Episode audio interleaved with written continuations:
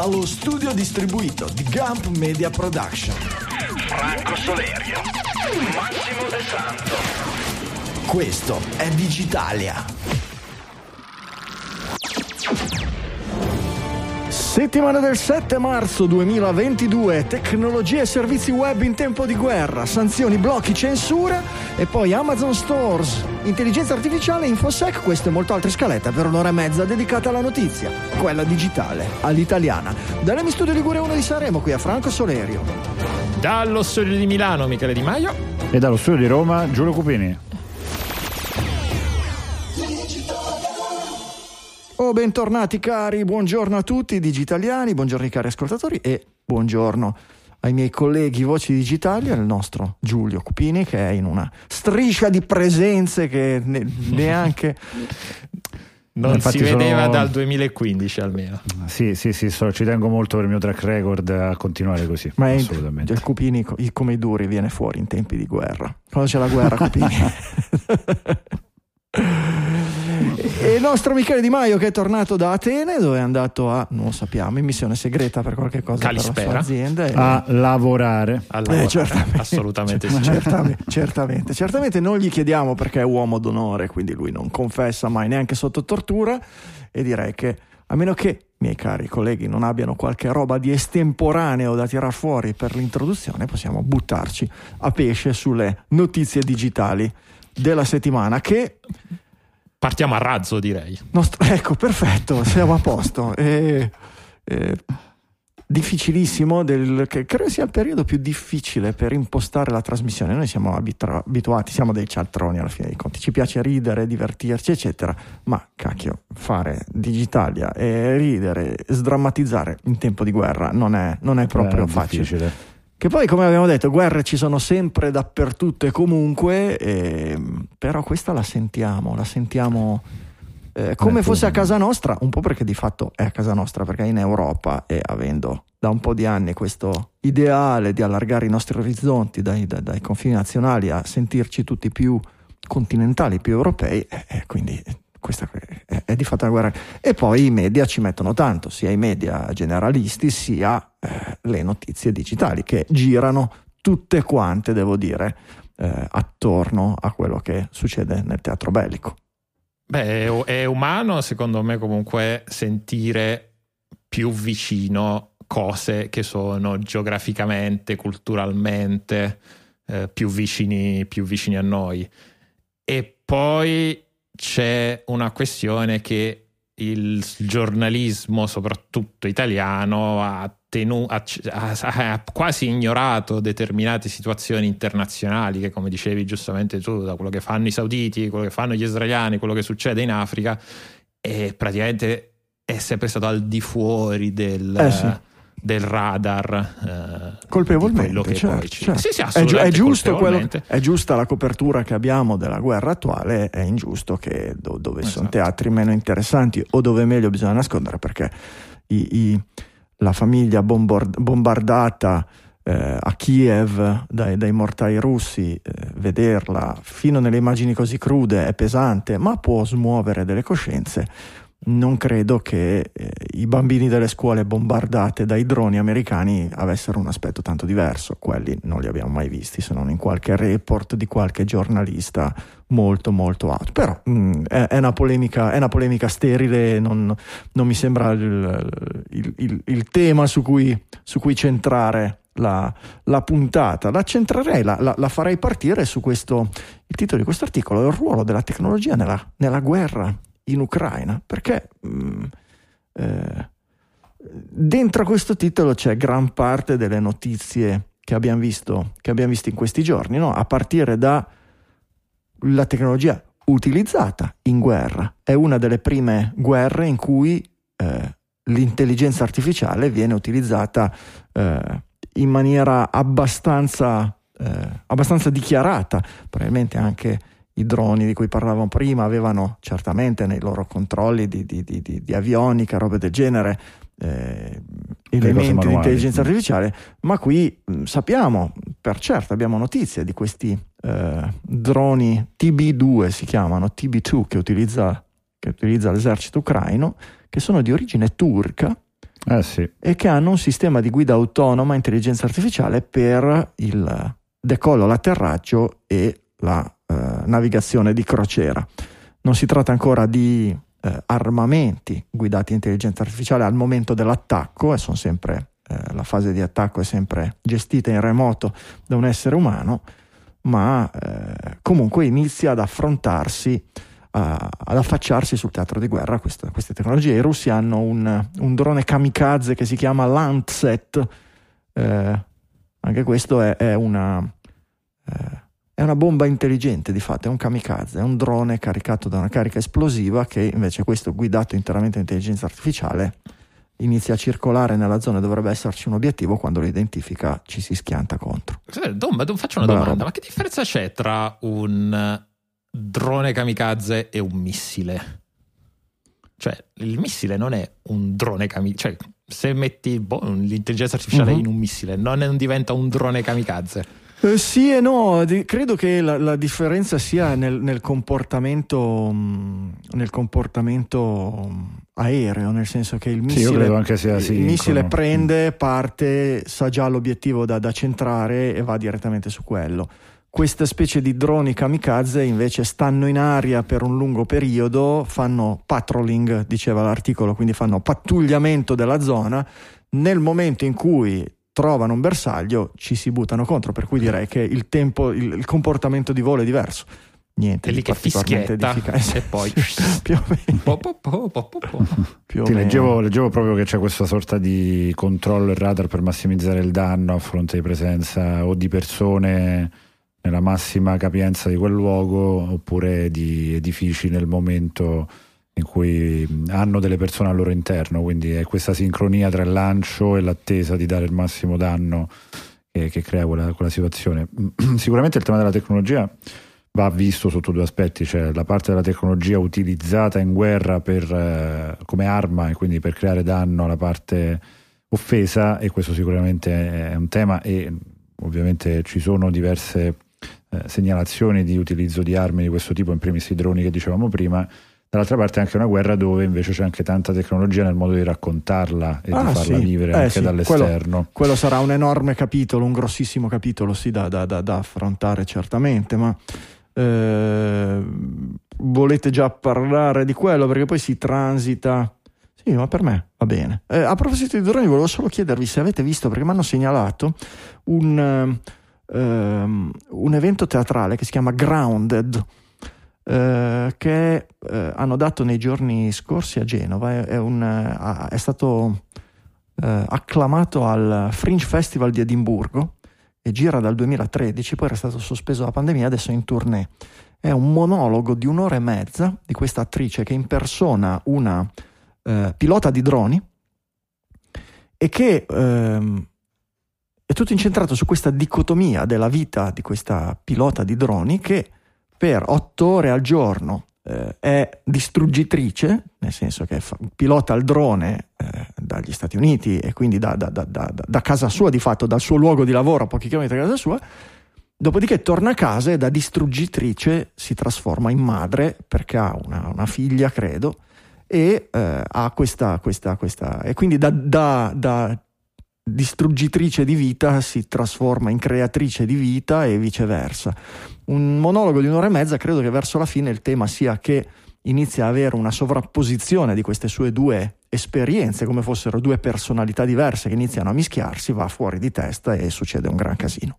E, non so se vi capita, se viene nelle vostre città, mm. dateci un'occhiata perché mi hanno detto io non sono riuscito a intercettare ragione perché me l'hanno segnalato solo la settimana scorsa.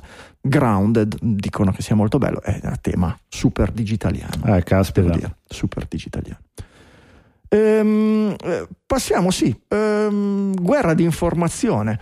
Eh, prego Giulio, scegli, tu a piacere se andiamo avanti Ma guarda, sì, citavo, citavo, citavo, questo punto perché nel, proprio nel primo articolo che, che, abbiamo messo in back channel che hai segnalato tu su Protocol mi, mi colpiva eh, la parte iniziale dove si citava proprio un aspetto in cui la, la guerra è sempre stata raccontata attraverso media che ovviamente ne hanno fatta un po' eh, anche un modo per attrarre eh, ascoltatori e sappiamo quanto anche l'arrivo del fotogiornalismo in guerre come il Vietnam era teso a scatenare le coscienze per creare rivoluzioni popolari, per far eh, vedere sì come no, si potesse in qualche modo vivere quell'orrore e oggi questo è diventato pratica comune, abbiamo tutti la guerra nel, nel, nostro smartphone e il fatto che sia molto spesso, a me è capitato di vederlo veramente un po' ovunque, su TikTok, su Instagram, su Facebook, su Twitter, si trovi veramente di tutto in tempo reale, eh, tra l'altro non verificato con tutti i rischi che questo comporta, crea una sorta di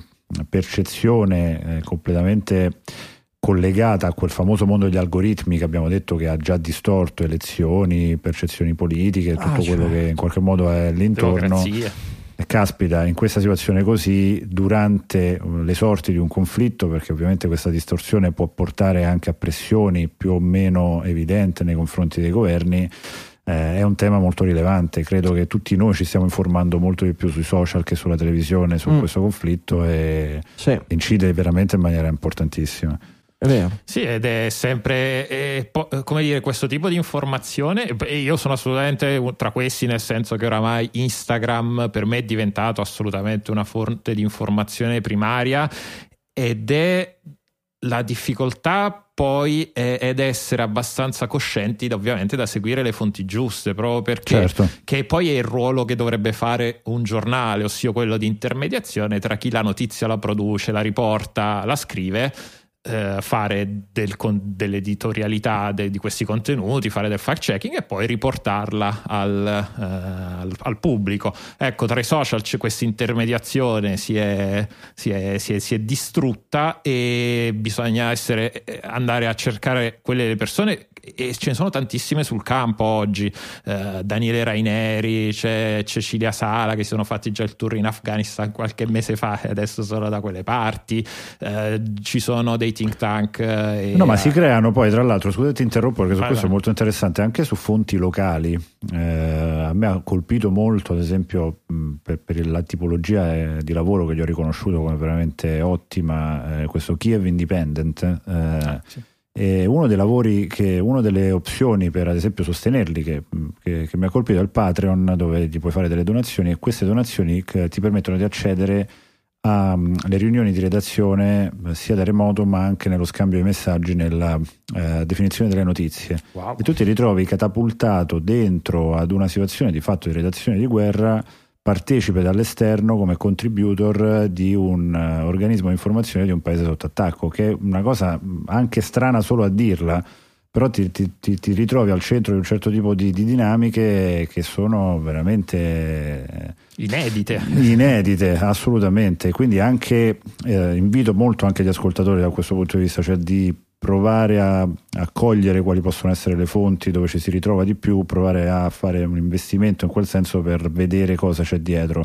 perché in queste dinamiche anche la qualità di quello che emerge può essere anche banalmente un insegnamento per molti professionisti che fanno informazione, quindi Fatica, molto, però. molto interessante. Faticoso, eh, sì, è un lavoro. È assolutamente, eh, non, assolutamente. Tutti, non tutti in grado di farlo.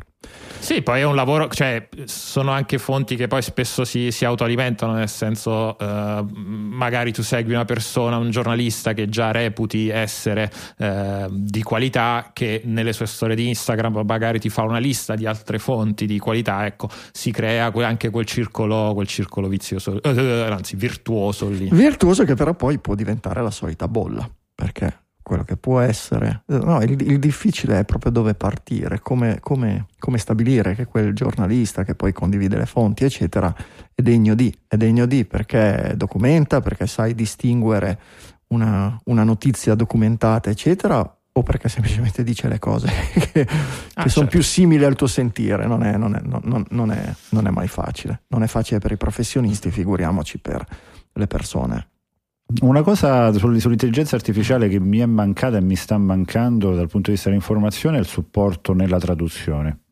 Eh, è girato tantissimo il uh, mille mila video che poi vengono sottotitolati in maniera a volte molto fake per uh, indurti anche a capire sfumature diverse, a vedere uh-huh eh, tematiche diverse e non ho mai visto dove invece un fact checking se vuoi oggettivo, cioè ha detto AB invece di dire CD, è una delle poche cose dove puoi fare un quel tipo di verifica. Eh, non l'ho mai visto emergere, questa come cosa mi sarebbe stata molto utile perché a volte vedi dei video che non capisci che dicono e ti basi su traduzioni che non sai se sono vere. È vero. E spesso eh, nei commenti si legge ma qualcuno può verificare esatto, esatto, esatto. molto arcaico nel suo essere voluto. Ma non vi preoccupate perché adesso arriveranno i video di Putin eh, ridoppiati da Fabio Celenza per cui saremo a. Eh già, eh già, è altro che deepfake e robe del genere. Il, il, l'autenticità è il vero miraggio, altro che il palladio. Eh altro che Palladio. Eh, però visto che li hai citati, eh, vabbè, mm. qualche, qualche, episodio di deepfake eh, lo, mm. mi, lo, mi, è capitato di intercettarlo come eh, c'era tipo qualcosa che parlava, una conversazione finta tra Putin e non mi ricordo chi, che era però come dire già etichettata come, come deepfake, però anche a livello di video, a parte il, il, il bieco montaggio di, che aveva fatto invece però quello ufficiale di Putin che si era messo, si era cambiato lo sfondo durante una... Ah, che si vedeva la mano che passava passava attraverso il microfono. Attraverso il microfono, okay. esatto. Però eh, ecco, per, per, tornare al mio punto, eh, ma manca, è mancato quel, quella, quell'appoggio, quella, quell'uso dei deepfake come, come strumento di disinformazione che, di cui spesso poi abbiamo parlato come rischio, de, come rischio sì. di, quella, di quel tipo di tecnologia. Ecco, non mi sembra sia mainstream. Sì, è vero, è vero. Anche se diceva c'era anche un articolo che forse hai messo tu, no? Un tweet che diceva che alla fine dei conti la Russia sta combattendo una guerra a bassa tecnologia o una roba del genere, no? Shadow Break. Uh, ah, ok, quella, sì, quel, quel, mm, quel, team di radioamatori, non so come, come sì. definirlo, che sì, stanno, eh, però lì, lì si, si, parlava proprio di eh, tecniche di comunicazione, di comunicazione sul campo di guerra, sì, al sì, fronte, dove i russi pare eh, stiano utilizzando Uh, quasi dei walkie talkie uh, o delle rice trasmittenti non criptate, delle comunicazioni tramite, tramite telefoni, Mm, che è senza... strano, no? È strano, eh, fa pensare a qualche cosa di...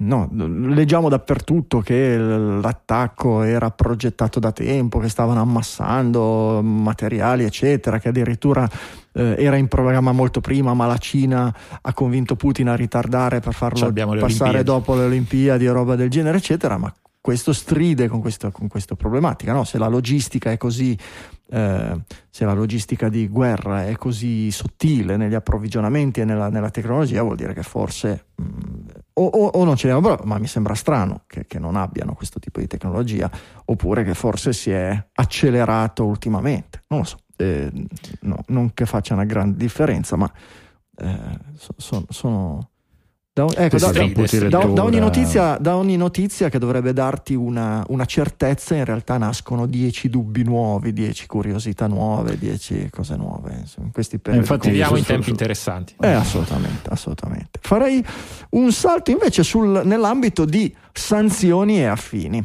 Eh, sulle sanzioni, Michele ha messo un bel articolo che parla sulla, eh, sulle sanzioni, la storia delle sanzioni nella, nella storia delle guerre che hanno avuto eh, avverse e, e diverse eh, fortune, qualche volta hanno funzionato, qualche volta per niente, qualche volta hanno avuto addirittura effetto opposto a quello che si sperava, eh, ma al di là delle sanzioni degli stati, sanzioni, oggi siamo nelle, eh, vediamo un, come mai prima d'oggi delle sanzioni da parte del business, da parte dei servizi, che va un po' contro a quella che è sempre stata eh, il, l'idea delle sanzioni eh, e l'idea della, de, della, guerra. Leggevo in quella, quell'articolo che hai messo tu, Michele, che adesso non trovo al volo, ma eh, messo più avanti. Ecco, l'ho messo un po' più avanti. Nicolas Mulder.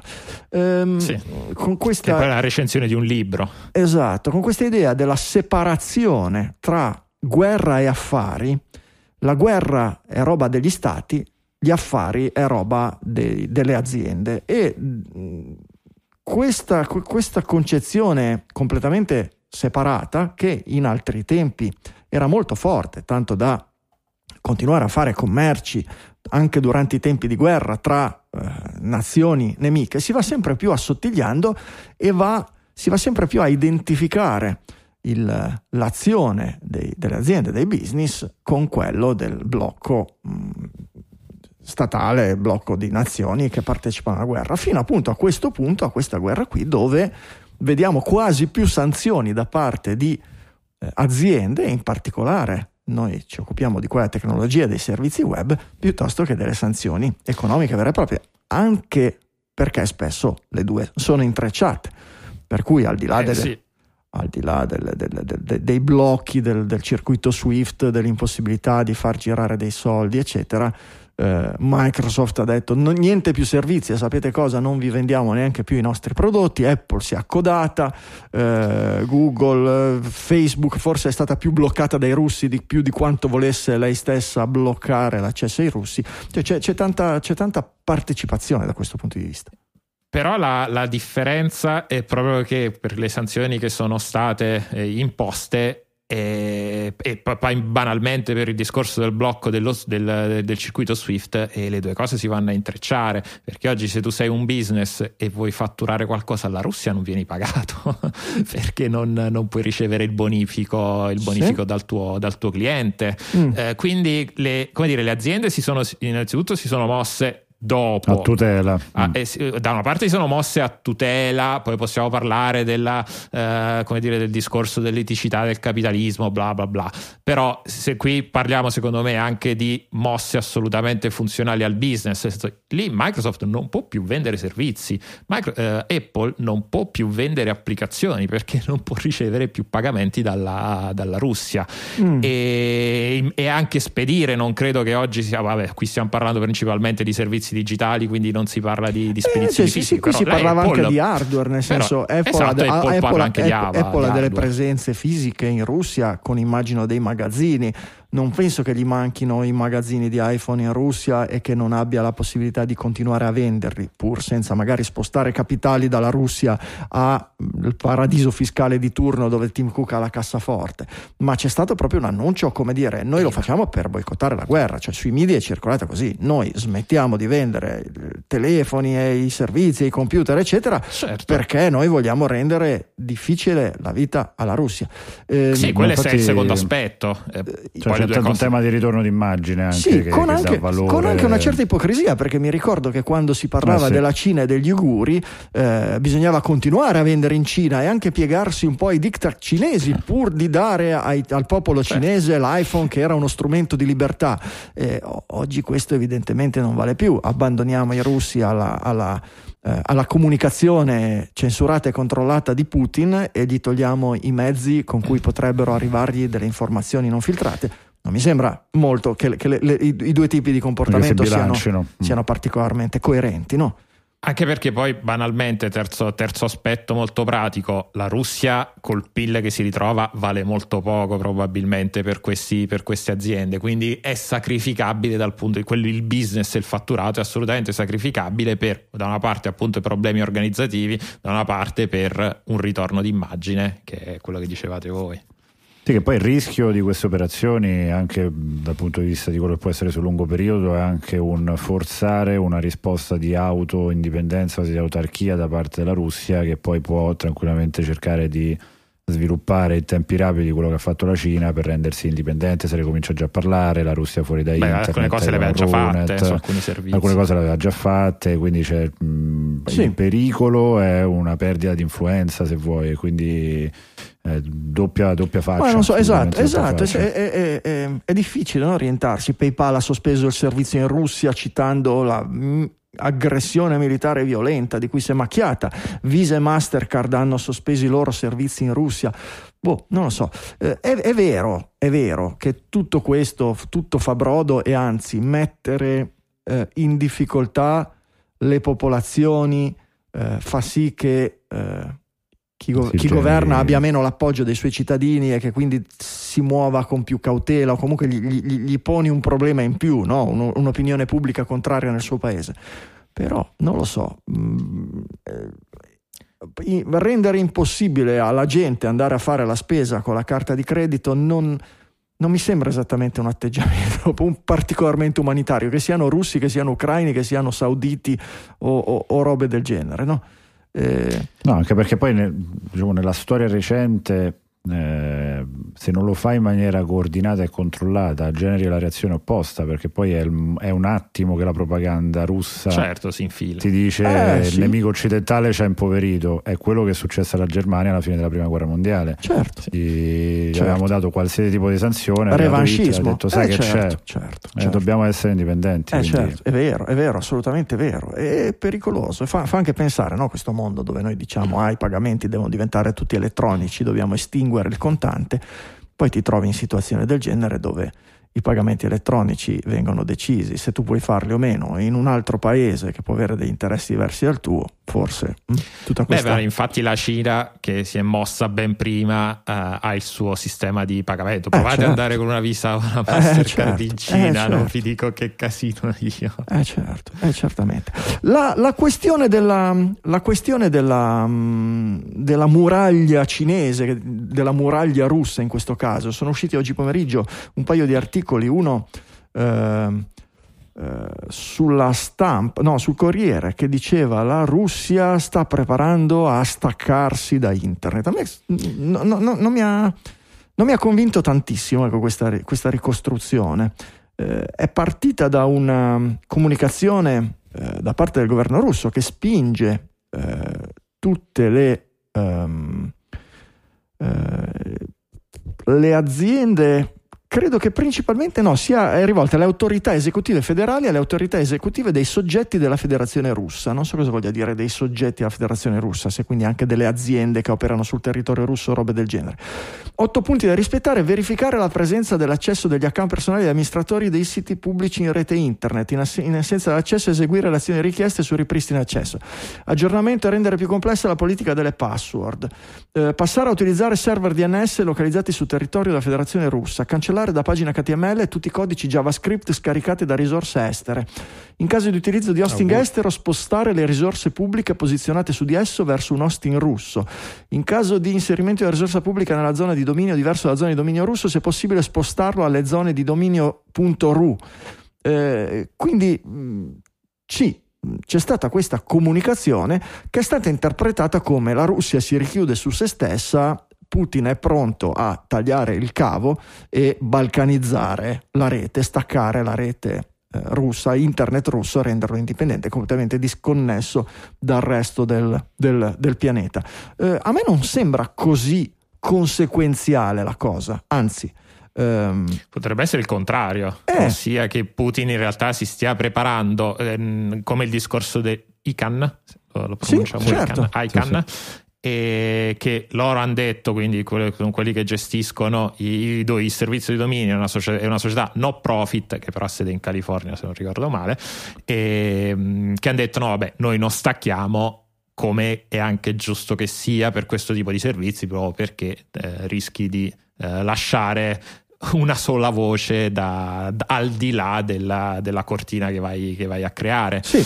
E, mh, però Ovviamente anche quella può essere un'eventualità, quindi nel momento, eh, la prima cosa poi, che farei se fossi in Putin sarebbe prepararmi. Ma non solo quello, no, qui parla di siti, di siti web, parla di codice JavaScript, parla di eh, domini. È ovvio che nel momento in cui Microsoft ti dice non ti do più servizi, eh. nel momento in cui tu i domini ce li hai registrati o il server ce, ce l'hai su Azure eh, oppure ce l'hai su Amazon e Amazon fa la stessa cosa, è ovvio che in quel momento hai un disservizio. Se sono, se sono, cosa deve fare un, un paese per... torni, con la, torni col registro cartellino. Esatto, quindi dice penso. ragazzi trasferitevi su roba nostra perché questi qui ci stanno togliendo casa. tutti sì, l'accesso. Sì. Poi con questo ovviamente nessuno dice che abbia ragione Putin e cosa, però questa è, mi sembra più una mossa reattiva piuttosto che di, di, di, di attacco e di...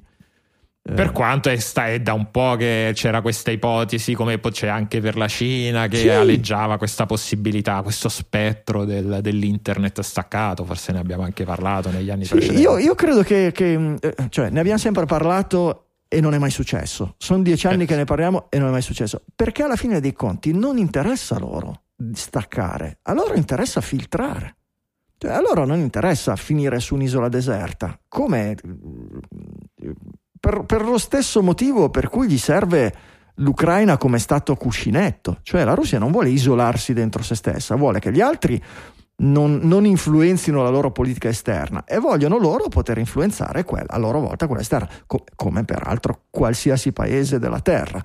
Eh, per cui no, no, non vedo mm, questa, questa, questa, grande possibilità di una, di una disconnessione russa, di un grosso filtraggio, sì, Putin vuole dire io faccio vedere ai miei cittadini quello che voglio e cerco di far vedere ai cittadini americani, europei, eccetera, quello che io voglio. Sì, infatti su, su, questo c'è anche un altro tema che vedo molti in maniera forse un po' superficiale paragonare la situazione russa quella che è stata un po' la storia dell'internet cinese, ma le società russe che hanno sviluppato un certo tipo di tecnologia locale, facciamo l'esempio di Yandex, che è un motore mm, di ricerca sì. che ha grande popolarità in Russia, hanno in realtà un'interconnessione con l'Occidente molto molto forte, sia in termini di board che di investimenti che eh di sì. tipologie di tecnologia. Quindi nel momento come in questo caso in cui si stanno tagliando tutti questi servizi e tutte queste linee di eh, interconnessione, gli stessi servizi locali ne stanno soffrendo moltissimo. Eh. Yandex sta avendo molta difficoltà sull'indicizzazione,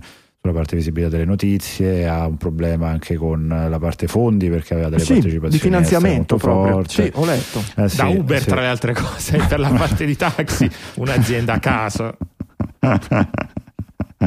dove c'è qualcosa di strano Uber c'è sempre esatto. in mezzo eh, sì, non c'è, non non c'è niente da fare ma tanto adesso c'è la serie tv quindi che ci frega. Eh, ah già che c'è la serie, ma è, già uscita? No? La stanno, la stanno, girando la serie tv su, su Kalanick eh, peraltro il trailer no vabbè è uscito sì. il trailer di lei che è ah, ovviamente in post produzione fantastico fantastico. Non c'è solo chi ha tagliato servizi ma anche c'è chi dice che i servizi vanno tenuti a tutti i costi e anzi incrementati. Ne parliamo tra un secondo. Prima devo ringraziare il nostro sponsor per questa puntata puntata squarespace.com, sistema integrato dove trovate la soluzione ideale a qualsiasi necessità di creare un sito internet. Squarespace ha due cose, ha un mucchio di feature, ma ha due caratteristiche. È facile da utilizzare, proprio per mettere i contenuti, è una cavolata. Ed è facile da mantenere, perché è fully managed, fanno tutto loro. Non ci sono plugin da installare, le funzionalità si aggiungono col drag and drop, avete una marea di elementi, li tirate fuori dalla palette e li mettete direttamente sulle vostre pagine dove i vostri visitatori le vedranno. E poi fully managed, non dovete verificare compatibilità, aggiornamenti, cercare bug fix, lo staff di Squarespace lo fa per voi, voi dovete solo occuparvi di scrivere i contenuti e inserirli nel vostro sito con tastiera e mouse. Ci sono strumenti dentro Squarespace per la realizzazione di negozi online completi, tant'è che è utilizzato da centinaia di migliaia di negozi in tutto il mondo, contiene strumenti per la gestione del magazzino, processare gli ordini, inviare email a clienti, tutto con la solita interfaccia intuitiva. E a proposito di email, è una feature di cui vi abbiamo parlato poco, la possibilità di gestire direttamente lì dentro le vostre campagne email. Potete chiedere gli indirizzi ai vostri visitatori, trasformarli quindi in clienti assidui, impostando campagne di comunicazione via email. Anche qui ci sono template ultra professionali da cui partire per poi personalizzarli come meglio preferite con i vostri loghi, le vostre grafiche. Eh, ci sono analitiche complete, vi aiutano nel seguire l'efficacia di ogni vostra campagna e, come qualcuno ci ha chiesto, nella sezione supporto del sito di Squarespace ci sono tutte le indicazioni e i tutorial per essere sicuri che il vostro sito sia completamente a posto con il GDPR, che è importantissimo. Se poi avete problemi, supporto utenti a disposizione 24 ore su 24, 7 giorni su 7, vi rispondono direttamente da un ufficio Squarespace, porta accanto degli sviluppatori, non call center in giro per il mondo. Quindi siete tranquilli che quando avete un dubbio, una domanda, una roba semplicissima o complicatissima, chi vi risponde lavora proprio nel posto dove, no, dove, viene, dove, viene, cotta la frittata, insomma, per cui non esiste che non vi riescano a rispondere. Potete provarlo comunque gratis, non vi serve mettere la carta di credito, vi basta andare su squarespace.com slash digitali, attivate la vostra trial gratuita alla fine della quale tutto scade, non avete messo la carta di credito, non avete nessuna sorpresa, nessun addebito. La sorpresa ce l'avete, ve la diamo noi adesso, l'anticipazione, che quando voi vi ricordate di Squarespace, perché a un certo punto vi succederà, succede a tutti, che vi venga comodo un servizio del genere, vi ricordate di Digitalia e vi ricordate del promo code che vi dà diritto al 10% di sconto sul costo del primo anno di abbonamento. Il promo code è proprio Digitalia, lo mettete nella casellina, 10% di sconto, primo anno di abbonamento o anche sull'acquisto di un dominio se acquistate un dominio per il vostro sito web direttamente su Squarespace. Per cui grazie a Squarespace per aver sponsorizzato anche questa puntata di Digitalia.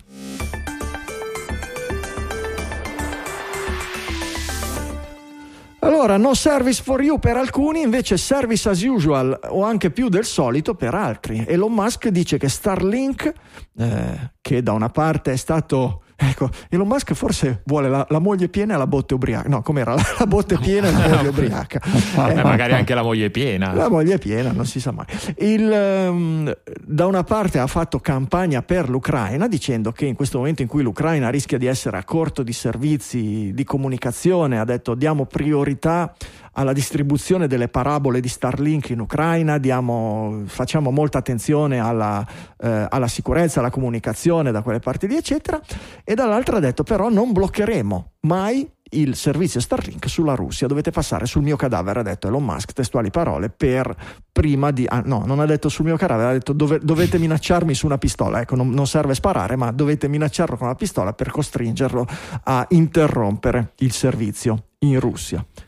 Sì, io avevo capito che questa parte del blocco fosse legata all'interruzione, al filtraggio di notizie da fonti russe sul territorio ucraino, cioè nell'apertura del, sul territorio ucraino proprio di Russian News, News Sources.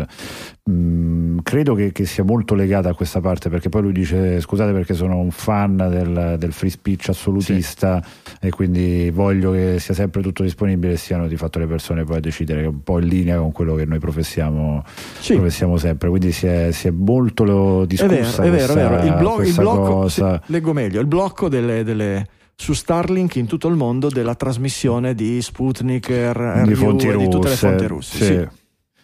Anche perché poi a eh, livello di ISP, di Internet Service Provider, non so se qualcuno Ah, cioè l'hanno fatto le piattaforme finali, l'ha messa a terra di Facebook, di Twitter, bla bla, ma a livello infrastrutturale non, non ho letto di altri provider. Insomma, non Dici so se qualcuno gliel'avesse. Mm. Non so se qualcuno gliel'avesse chiesto a Musk, però va bene, grazie.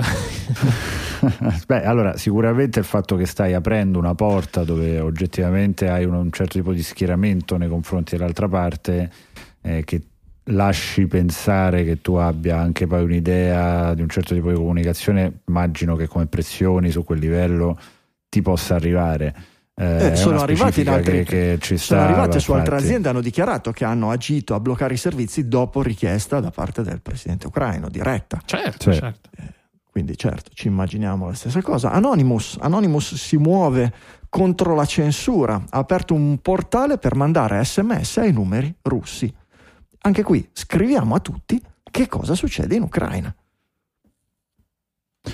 sì, Anonymous mi, mi, mi, colpisce sotto vari punti di vista perché ci sono due livelli su cui li sto vedendo operare. Ci sono alcune situazioni che, eh, diciamo, se dovessimo riportarle in una situazione da, eh, da guerra ordinaria, mi ricordano la guerriglia urbana, quindi eh, tecniche più di diciamo carica di, esatto cioè proprio di in qualche modo creare confusioni in altri casi vedo delle situazioni di una anche attenzione e raffinatezza nell'esecuzione di quello che vuole essere l'obiettivo finale che, che, credo che dovremmo dedicare più attenzione come media occidentali nel capire anche la composizione di chi è dietro Anonymous esatto. perché il fatto che ci possano essere tante tipologie di competenze diverse, attenzioni diverse, fini diversi sotto lo stesso cappello lo si vede tanto anche nel posizionamento in questo momento. Probabilmente, anche, robe... probabilmente anche, gruppi diversi. Anche, eh, esatto, anche, anche servizi fatto, eh. governativi eh, nascosti assolutamente. Eh, non, non, è, non, è, non, è, non, è, da escludere. Eh. Non,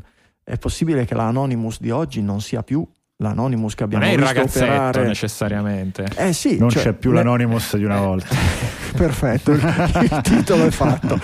Il, il, il eh, sì, Anonymous è stato eh, protagonista, cosa sarà stato? 6-7 anni fa, la, le grosse campagne di Anonymous. Eh, erano proprio. Beh, poi c'è stata la fase anti-Trump. Mm, eh, sì, esatto, sì. esatto. Nessuno ci può dire che oggi Anonymous non sia eh, stato smembrato e che i logo vengano utilizzati dai servizi di un paese o dell'altro per lo stesso sì, tipo anche, di attività. Anche, sotto... proprio, anche, anche proprio per come sono strutturati, il fatto che ci sia questa completa decentralizzazione di tutte le forze operative, anche nel modo in cui loro si raccontano, il fatto che qualche esperto governativo si possa a sua volta infiltrare per coordinare certi tipi di attacchi, a mio giudizio è palese certo. nella diversità di, di, di, azioni che vengono fatte che in alcuni casi sono va bene l'attacco di DOS che fa rumore ma poco sposta e in altri casi delle situazioni di penetrazione veramente sì, hanno, hanno, a sono, livello sono, sono entrati, sono entrati nella, video. nella, esatto hanno, hanno, hackerato la televisione di Stato russa e hanno trasmesso immagini dall'Ucraina quella è una roba solo, solo, la parte cioè, internet eh, non, non, la parte sul, internet ok, okay però, però comunque, sì, comunque eh, non, non è male. Ehm, Nel 2003 è nato Anonymous okay. come su, 4, 4chan. certo, certo. Eh, chi se lo sarebbe aspettato? L'app che fa la parte del leone nella, eh, nella battaglia eh, dalla parte dell'Ucraina è Telegram.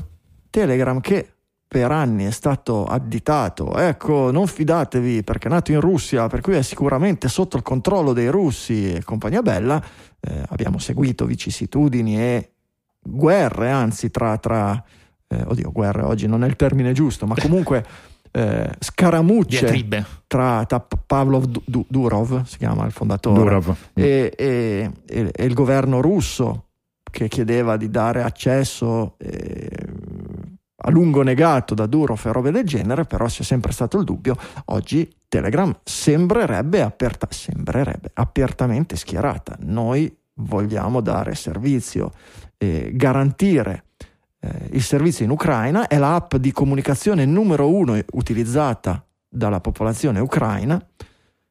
Eh, Oddio. Vero, però Anche qui, questo non... vorre... sì, volendo fare dietrologie, poi nel momento in cui tu controlli un'applicazione come Telegram, che comunque non è sicura al 100%, perché poi infatti ci girano varie guide su come puoi rendere Telegram molto più sicuro dal punto di vista della cripto, crittografico eh, rispetto a quali sono le opzioni di default delle chat. Però nel momento in cui, e qui sto facendo puramente dietrologia, quindi assolutamente non ah, no, prendetemi certo, alla, certo. nel momento in cui tu hai il controllo di un'applicazione vuoi che venga usata dal tuo nemico. Ah, certamente. No, c'è, c'è, anche da dire, secondo me, che questa è una situazione di conflitto per, probabilmente per noi dove la differenza è anche che non si scontrano due culture anche in termini di servizi digitali così lontane. Cioè, mm. un, l'americano contro l'afgano, per intenderci, sono due culture anche in termini di offerta servizi diametralmente opposte il russo contro l'ucraino no, cioè culturalmente Telegram era l'app anche più utilizzata in Ucraina pure prima. Certo, certo. Il fatto che comunque per loro sia vista anche come il servizio di casa è anche difficile poi andare a capire mm-hmm, eh, sì. come poter dif- differenziare questo tipo di, di, di offerta, insomma non è, non è banale. Sì. Beh, però Signal è cresciuta, se non avevo letto Beh sì, sì, sì, poi chiaramente viene percepita molto come sicura, certo. Certo. La BBC lancia un, eh, il suo sito sul dark web, su Tor. Ci leggi l'indirizzo? Gli indirizzi di Tor non sono particolarmente user friendly o, o, o, o, audio friendly ci mancherebbe ecco. però BBC Web 3H YTM ZH5 D532 of Bu 66 direi che No, non sono fatti per quello. Se sentite questa parte di Franco, la mettete un po' più veloce, sembra russo, sì, sarà sì, un caso? Sì, certamente. certamente. Se, la, se, poi la suonate al contrario, come i dischi dei Led Zeppelin, può venire padre fuori. nostro da sotto. Beh, però insomma la BBC con tutti i difetti della BBC moderna in termini di, di, offerta di una certa informazione di qualità su tutti i canali, anche per questa reazione eh, dopo il ban che c'è stato in Russia e questa operazione comunque per essere comunque disponibile mi ha colpito, se vuoi anche con un pizzico di, di, di, di, orgoglio occidentale quando qualcosa sembra andare nel verso giusto, cioè il fatto che vogliamo essere letti e vogliamo Beh, anche con la radio hanno riacceso le antenne a onde corte, se non sbaglio. Devo dire, bravi, bravi. Radio Londra ricomincia a trasmettere. Tirano fuori dal... Vabbè, lasciamo perdere. Ehm, dicevate prima che ICANN non eh, si rifiuta di eh, prendere in considerazione la possibilità di bloccare completamente la connessione a internet del, dei domini russi dice l'effetto sarebbe devastante su più piani, eh, ma questo mh, mm, ne abbiamo parlato prima, ma possiamo anche capirlo. Chi eh, si ostina ad andare molto controcorrente siamo nei servizi finanziari, sono gli eh, exchange, le eh, aziende che si occupano di servizi legati alle criptovalute e loro dicono no, noi non blocchiamo niente, noi siamo quelli della libertà dei pagamenti, dei pagamenti liberi, della moneta che non è bloccabile da nessuno, da nessuno Stato perché la moneta è un valore e il valore non deve essere controllato da parte di entità statali. Sì, Tutto su questo... Giusto Prego, prego Michele. Di no, tutto giusto. Non dimentichiamoci che è sempre un'azienda che, come dire, sta vendendo quel tipo di servizio e quindi, come dire, non è, eh, un, non è, non è moralismo, anche lì è puramente capitalismo. Ecco. Sì, anzi, anzi, vende il servizio... Eh, che assume maggior valore in questo momento, eh, esatto. no? perché la proposta, esatto. la proposta, di valore della criptovaluta è proprio quella, quando i cattivoni dei governi, che siano bianchi, rossi, verdi, neri, gialli, mh, in qualche modo vogliono influenzare la, la, gli scambi di, di, di, di denaro, eh, noi siamo quelli che intervengono, noi abbiamo la tecnologia che permette di, aggirare questo tipo di, cose, che siano... Eh, di, di, ordine semplicemente finanziario, no? inflazione, non inflazione, controllo della, della, riserva monetaria o roba del genere, o che siano addirittura blocchi dei pagamenti, noi siamo proprio quelli che vi propongono la, la soluzione. E quindi... Io l'unica, l'unica, cosa che mi sfugge mm. eh, nel percorso, ma proprio non, non l'ho capita, nel eh, si è parlato molto delle criptovalute, in generale del Bitcoin, come eh, valuta su cui eh, girarsi per poter eh, in qualche modo uscire dalle sanzioni o provare a fare comunque una serie di, di, operazioni. Che capisco dal punto di vista formale ovviamente quale può essere il percorso, ma dal punto di vista pratico, se la ricezione di un compenso di una certa cifra non è stata ricevuta direttamente in Bitcoin, quindi transi dove l'origine è già digitale ma devi fare un eh, cambio col rublo, mm, comunque la perdita del valore l'hai lo stesso. E la hai al momento, come dire, al, eh, al, momento in cui fai la transazione rispetto al valore precedente del rublo, però se tu investi in criptovaluta, la criptovaluta non scende come sta scendendo il rublo, tu hai, eh, tu dici hai mantenuto il valore. valore. Mm, certo, okay. poi vai a, vai a, capire poi come puoi trasferire soprattutto in questo momento. Però questo sarebbe vero da... pure col dollaro. Certo, vabbè, certo, però cioè, l'operazione que... la base è la stessa. Eh, certo, ma, certo, beh, però era come se ci fosse un principio diverso. Okay, okay. Il rublo, no, no, assolutamente, semplicemente che il rublo adesso vale noccioline e può valere, come dire, granella di noccioline tra un po'. Ma tu i bitcoin invece di scambiarli con la granella di noccioline, la scambi con granella di palladio e sei a posto. Eh certo. Capisci bene. Poi la mettiamo nel caffè. Capisci bene che il caffè al palladio è una prelibatezza. C'erano quelli che mettevano la fogliolina d'oro sul cappuccino. Sì, poi anche, anche Putin sa, sa come condire il caffè poi. Non so, non sì, so era, era non, è, non, è, non, era non è palladio, è un, sì, è un, elemento un tantino più reattivo, devo dire, del, eh. del, dell'oro, quello lì. Sì, ha un numero atomico particolarmente alto, però non... Sì il plutonio di Putin, il putonio. Eh. E stata tanti. Per, per, per, per, eh, beffare la censura, vedi, le, le, le, genti le pensano tutte. Chi è questa, questa roba che utilizzano Google Maps per aggirare la censura? Sì, mettono, insomma, parlano della guerra in Ucraina nelle recensioni dei luoghi, dei posti in Russia il punto però è che in Russia nessuno usa Google Maps. cioè, ah, ok. E comunque c'è, c'è il, le, il, servizio equivalente di Yandex e quindi ok, puoi mettere tutte le recensioni che vuoi, però nessuno le leggerà. Ok, non, vabbè, non, non, non so, mi ha lasciato... Ma, Tanto tutto quello che scrive Repubblica potremmo mettere un filtro che automaticamente finisce in Mish perché ogni volta la notizia o non c'è o è di una banalità disarmante. E, va bene, e invece avete capito, avete capito Facebook? Facebook è lui che vuole bloccare la Russia, è la Russia che blocca Facebook, no, non si capisce più un cacchio. Com'è? Facebook è stato, molto, è stato, esatto, molto eh, attento non a bannare in maniera generalista Russia e cittadini, ma a non permettere la monetizzazione da parte di ah. soprattutto enti statali e enti governativi eh, di tutto quello che veniva pubblicato sulla piattaforma. E di risposta la Russia ha completamente fatto il defacing di Facebook che non è più accessibile, ma viceversa. Uh, vedendo un po' i numeri si, si, vede che Facebook pesa davvero poco. In Russia, parliamo di un 6% del totale degli, del mondo social russo. E quindi quello che alcuni commentatori, c'era un bell'articolo credo ha messo Michele sul, sul Washington Post, uh, evidenziano come probabilmente più che un attacco a Facebook di per sé sia una minaccia agli altri eh, per far capire che mh, c'è un controllo sotto cui bisogna restare altrimenti nessuna opzione è fuori dal tavolo eh, quindi ci si muove adesso sotto, sotto questo perimetro qui.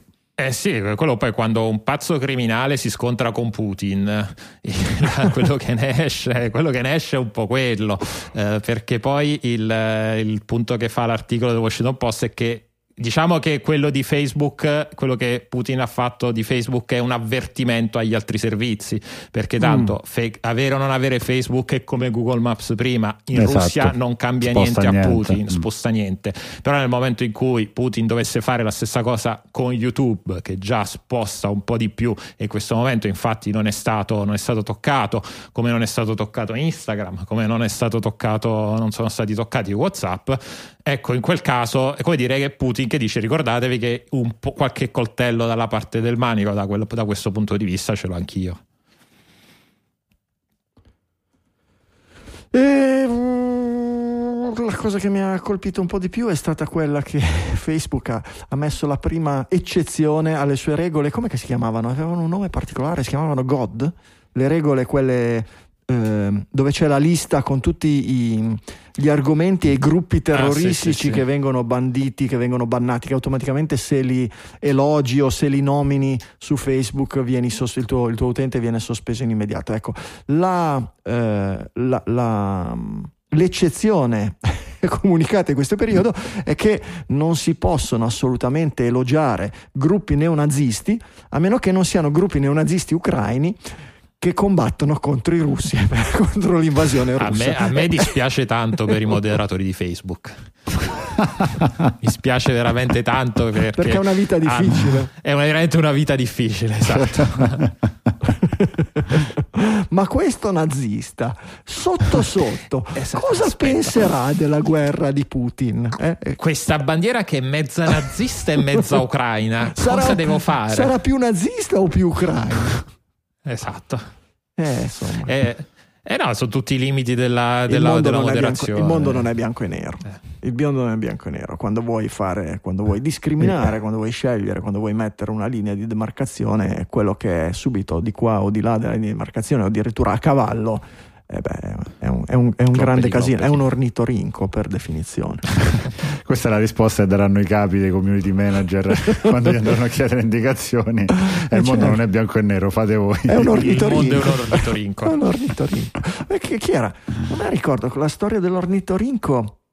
Credo che arrivi dallo zen e l'arte di, di riparare la motocicletta.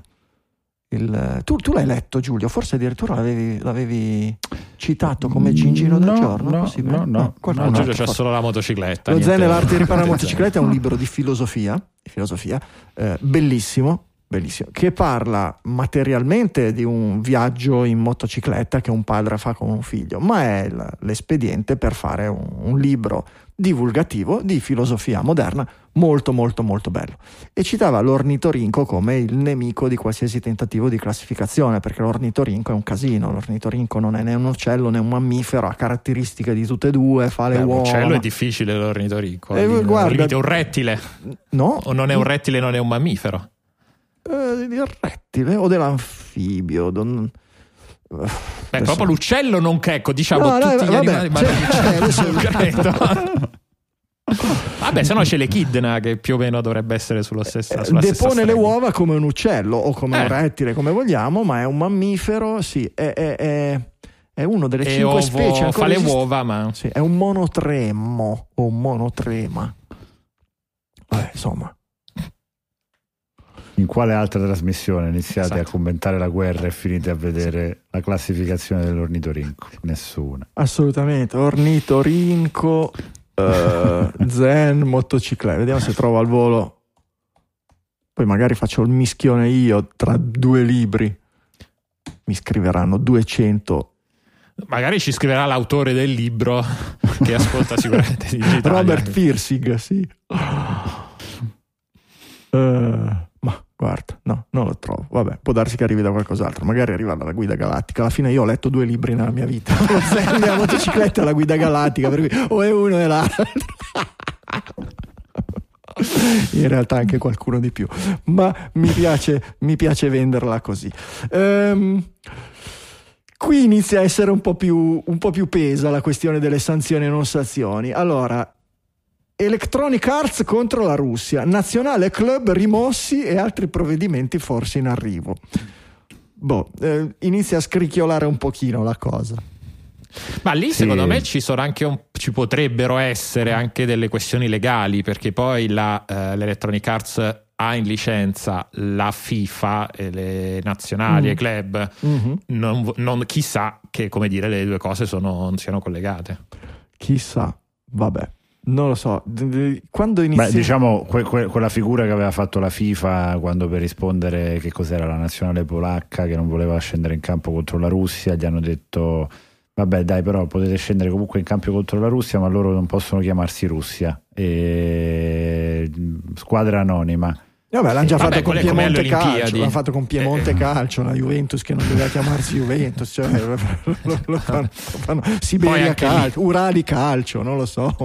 poi genere. anche lì, no alla Russia, poi tra qualche mese ci sono i mondiali negli Emirati ma dove certo, proprio il rispetto ma certo, dei diritti umani ma certo, certo, business as usual. cristallino. È, è, quello che poi più, più, più, adesso andiamo sempre più verso ambiti più assurdi. Eh, Michele hai messo un, um, un articolo uh, a surge of unifying moral outrage over Russian war. Quindi una, un picco di rabbia morale che unifica contro la guerra in Russia. Questo è un sì. articolo sul, sul, New York Times, se non ricordo male, che esamina un pochino tutto quello che, che, che, che tutto il mondo sui social, la, la, la, gente comune, i popoli che si mobilitano anche dove anche pure gli svizzeri, dice l'articolo, che per far incazzare uno svizzero, no? dice, sono lì neutrali, tranquilli, che mangiano gruviera e ascoltano l'orologio a cucù, per farli incazzare ce ne vuole, no? E invece pare c'è questo. E a me più che, no, è, è, è fatto ehm, calare questo, questo concetto di, di, di, questa rabbia, di questo movimento globale contro, eccetera, come un qualche cosa che sia... Eh, che derivi direttamente dalla, eh, da quanto è male, da quanto è male Putin, da quanto è brutale, da quanto è sbagliato l'atteggiamento della Russia, roba del genere.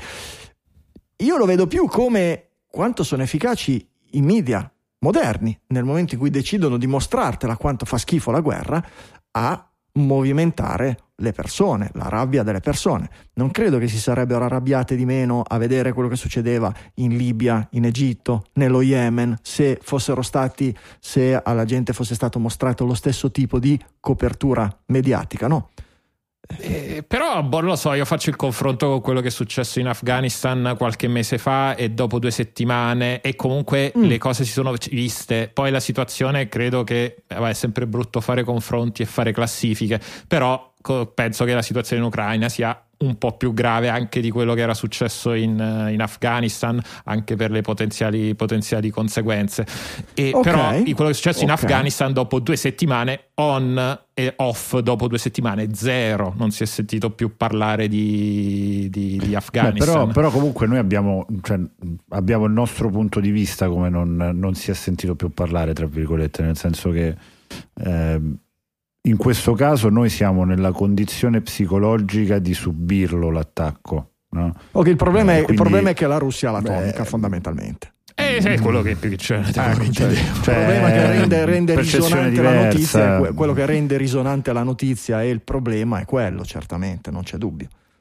Però più. poi tornando all'articolo, all'articolo fa, un punto, fa, un punto, interessante. A un certo punto eh, dice eh, che si è posta una domanda morale nel momento in cui il Golia, che è la Russia, eh, si, è, si, è, si è schierato ed è entrato in guerra cosa, cosa what would I do? Cosa farei? E, la ris- e, e rispo- si, si risponde, la risposta sembra essere qualcosa almeno. Quindi ogni entità di quello che sta succedendo, in qualche modo coinv- in, ogni entità in qualche modo coinvolto direttamente o indirettamente in questa situazione st- sta provando a fare qualcosa. Ah. E e secondo me questo è dovuto anche a, come siamo cresciuti culturalmente noi, soprattutto dopo, magari era anche prima così, non lo so, ma non credo, dopo la seconda guerra mondiale. Non voglio fare la riduzione ad Hitler, però nel momento in cui eh, il famoso dilemma fantascientifico, cosa faresti se vedessi, avessi Hitler davanti, se potessi tornare indietro nel, eh, e, e uccidere Hitler in culla? Faresti, faresti, qualcosa. Ecco, noi siamo cresciuti con questo dilemma, ci troviamo in, un, in, una situazione che in qualche modo ha dei punti in comune con quello che noi abbiamo studiato sui libri e ci, e ci domandiamo cosa facciamo. Noi, persone normali, persone che sono a capo di aziende, persone che sono a capo di eserciti. E la risposta è semplice. Prenotiamo una stanza su Airbnb. esatto, è la prima cosa che avrei pensato. È la prima cosa che ti viene in mente. Cioè, anche, anche, anche, Biden ha detto: Cazzo, i russi hanno invaso la cosa. Prenotami subito una stanza in Ucraina su Airbnb. No, ci ridiamo. Però è uno dei modi in cui la gente in giro per il mondo ha pensato certo. di sostenere, di sostenere in qualche modo le popolazioni ucraine. Ha detto: Prenoto, che è un modo per far arrivare dei soldi.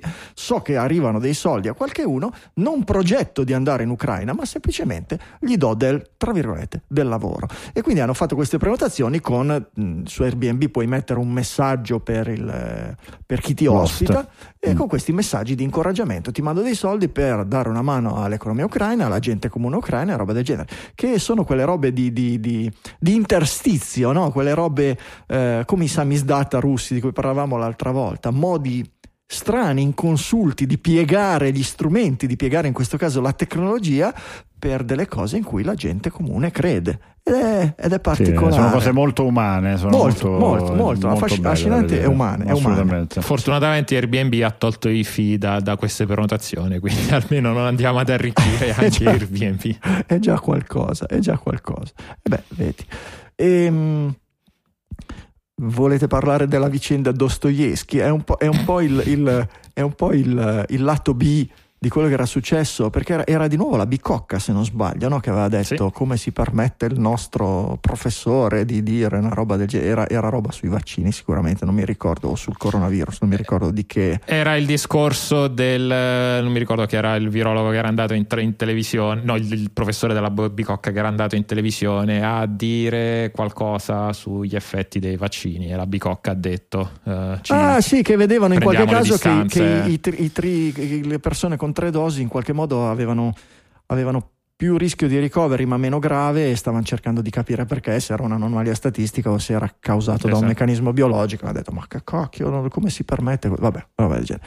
E beh, qui eh, deve essere un personaggio abbastanza, diciamo che se due volte su due di tutte le università che abbiamo in Italia questi casini vengono fuori sempre dalla bicocca, qualche motivo ci deve, qualche motivo ci sarà anche. Sì, anche perché è una vicenda talmente paradossale che nel 2020, a parte che eh, allora, eh, nel 2022 tu fai una mossa del genere come università e non ti aspetti un um, che se ne discuta e se ne discuta, anche in maniera se ne discuta anche in maniera negativa nei confronti di questa università perché io non ho visto nessuno in tutto il Twitter, anche quello più attento magari a determinate eh, casi, eh, tematiche, walk o cancel, o chiamatele come volete, nessuno ha preso le difese della bicocca, nessuno, al contrario di quello che poteva essere successo. Però, però Michele, secondo me questo è un caso di bolla quello che dici, eh? perché in realtà quello che ho visto io su persone uh-huh. che, che, che, russe che vivono in Italia, che mi hanno raccontato, che ho sentito, che mi hanno raccontato un po' di esperienze, eh, generalizzazioni eh, me l'hanno cominciato a raccontare anche piuttosto gravi, cioè situazioni di eh, devo andare in farmacia a prendere no, una cosa ah, sì, tu sei, ti, si rendono certo. conto che tu sei russo per te non c'ho niente certo, ecco, certo. No, no, io parlavo puramente eh, del eh, caso Dostoevsky sì, non sì. no nel senso che, che, c'è un substrato che magari certo. dà anche ragione a queste istanze eh, quello che è russo adesso è male cioè proprio le cose più eh assurde, poi ci va l'ignoranza c'è. dei popoli quando, è, quando si muove queste, queste, campagne di odio e non si, si, si, rischia, si rischia di andare verso generalizzazioni che, che, che certamente, che certamente fanno, fanno, male, fanno molto, molto, molto male. Ehm, beh, prima di continuare, diamo una botta di produttori esecutivi. Quelli non guastano mai senza di quelli, anzi, non si apre bottega.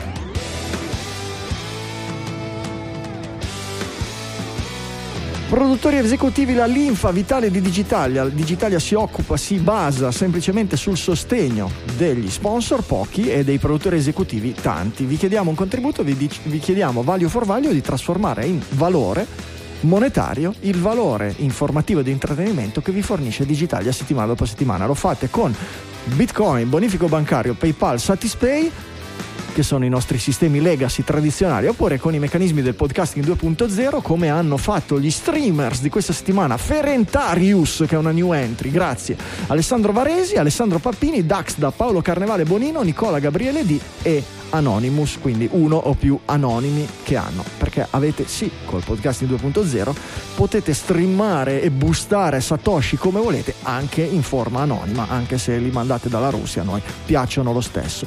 E, ehm, per quanto riguarda i donatori con i sistemi tradizionali, lascio la parola a Michele. Vuoi leggere tu o la lasciamo a Giulio? Come volete voi? Posso Avete... tranquillo, ce l'ho davanti. Buttati, dai, buttati. Mi butto. Allora, partiamo con i nostri nostri perpetual executive producer che ogni settimana ci fanno eh, delle donazioni che per quelle donazioni da un euro eh, ringraziamo Manuel Zavatte e Davide Tinti mentre invece 2 euro a settimana da Nicola, Gabriele D e Marco Pasqualotto grazie sono i nostri perpetual mitici grazie poi donazione singola da un euro di Massimo Mauriello e di un euro al mese di Andrea Scarpellini. Grazie. Grazie e donazione singola anche quella di Matteo Masconale, che però è di 2 euro, mentre invece di 3 quella di Massimiliano Saggia. Grazie ragazzi. Donazioni ricorrenti da 3 euro al mese qui parte la lunga batteria Mitici. che è capitanata da Diego Venturin, Danny Manzini, Riccardo Peruzzini, Michele, che non sono io, Claudio Schifanella, Paolo Boschetti, Matteo Rosina, Roberto Esposito, Michele Olivieri, Matteo Faccio, Cristian Fabiani, Mario Cervai, Alex Ordiner, Antonio Turdo, Davide Fogliarini, Simone Pignatti, Federico Bruno, Danilio Sia, Nicola Pedonese, Roberto Barison, Matteo Arrighi, Stefano Orso, Arnaud van der Gissen, Massimili- Massimo Dalla Motta e Federico Travaini. Grandi, grazie.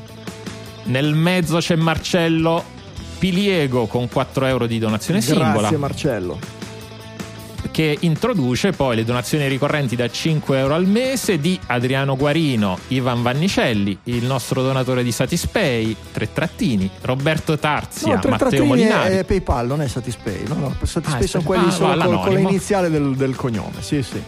Va bene, va bene. Matteo Molinari, Stefano Augusto Innocenti, Mirto Tondini, Marco Zambianchi, Mauro Schiavon, Cristian Amarca, Michele Coiro, Pasquale Maffei, Stefa- Stefano Toldo, Matteo Carpentieri, Belletti Massimiliano, Paolo Lucciola. Grandi, grazie di cuore, grazie, tutti i mesi, Il... 5 euro, grazie davvero il grande produttore Giuseppe C che ci dona 10 euro di donazione singola e poi il top del top, la creme della creme, la punta della piramide, i grandi produttori da 10 euro al mese, che me- questa settimana anzi sono Andrea Giovacchini, 4 trattini, Maurizio Galluzzo e Alessio Pappini. Grandissimi, grandissimi, un po' di fuochi d'artificio, un Trionfo po' di casino. Di eh, certo, hai visto che ho promosso il secondo tre trattini, l'ho fatto diventare quattro trattini, che così non facciamo più casino. In realtà l'ho fatto manualmente, devo ricordarmi di correggere anche lo script. Ragazzi, grazie di cuore, grazie col cuore perché ci avete tirato avanti per 12 anni, continuate a sostenerci, continuate a portare avanti la trasmissione, noi lavoriamo, voi ci date qualcosa che è indispensabile per continuare a lavorare, per pagare quelle che sono le spese e per avere un minimo di ritorno. Si, nessuno vuole lavorare gratis, no? Chi è che vuole lavorare gratis? Per cui continuate a fare funzionare il giochino che noi continuiamo a produrre, il giochino va avanti insieme, siamo una bella compagnia, avanti, tutti così.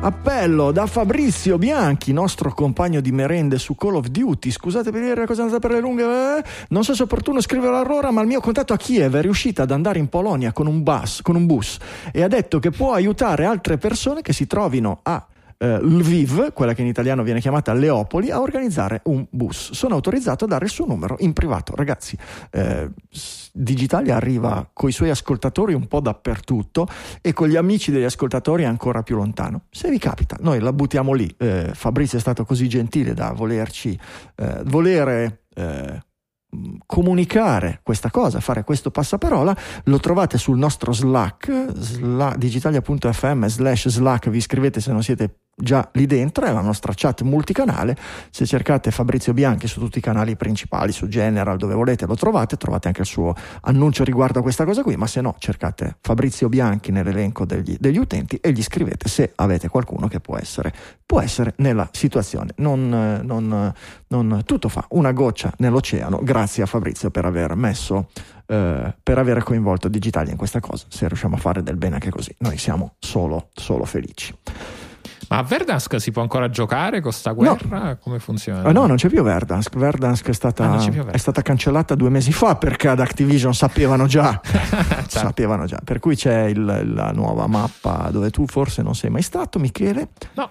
Che no. È, un'iso- è, un'isola della seconda guerra mondiale che si chiama Ver- Ver- Verbena. Ver- non mi ricordo neanche più. Fa... Cagare, non mi piace, voglio tornare a Verdansk. E, e, poi c'è, c'è, l'isoletta piccola Rebirth Island che a me piace, Beh, un, che a me piace un casino e combattiamo il giovedì sera di solito combattiamo lì ci divertiamo di più battaglie un po' più veloci. Anche se la settimana del, dell'invasione Russia cosa siamo andati tutti un pochino in crisi perché era del giorno prima la notizia e mettersi a fare la guerra per gioco quando c'è gente che la fa per davvero e che soprattutto la subisce suonava molto molto molto strideva molto, ecco, non, non, non ce la siamo certo, sentiti. Certo. Poi, però, a un certo punto uno diciamo che non è, non è però vabbè. Um, A Growing Feeling of Hysteria erano i primi versi della canzone di Sting ai tempi della guerra fredda, no? che parlava proprio delle, del, del, modo di, di, di, delle scaramucce verbali e delle minacce atomiche tra, tra blocco sovietico e occidente.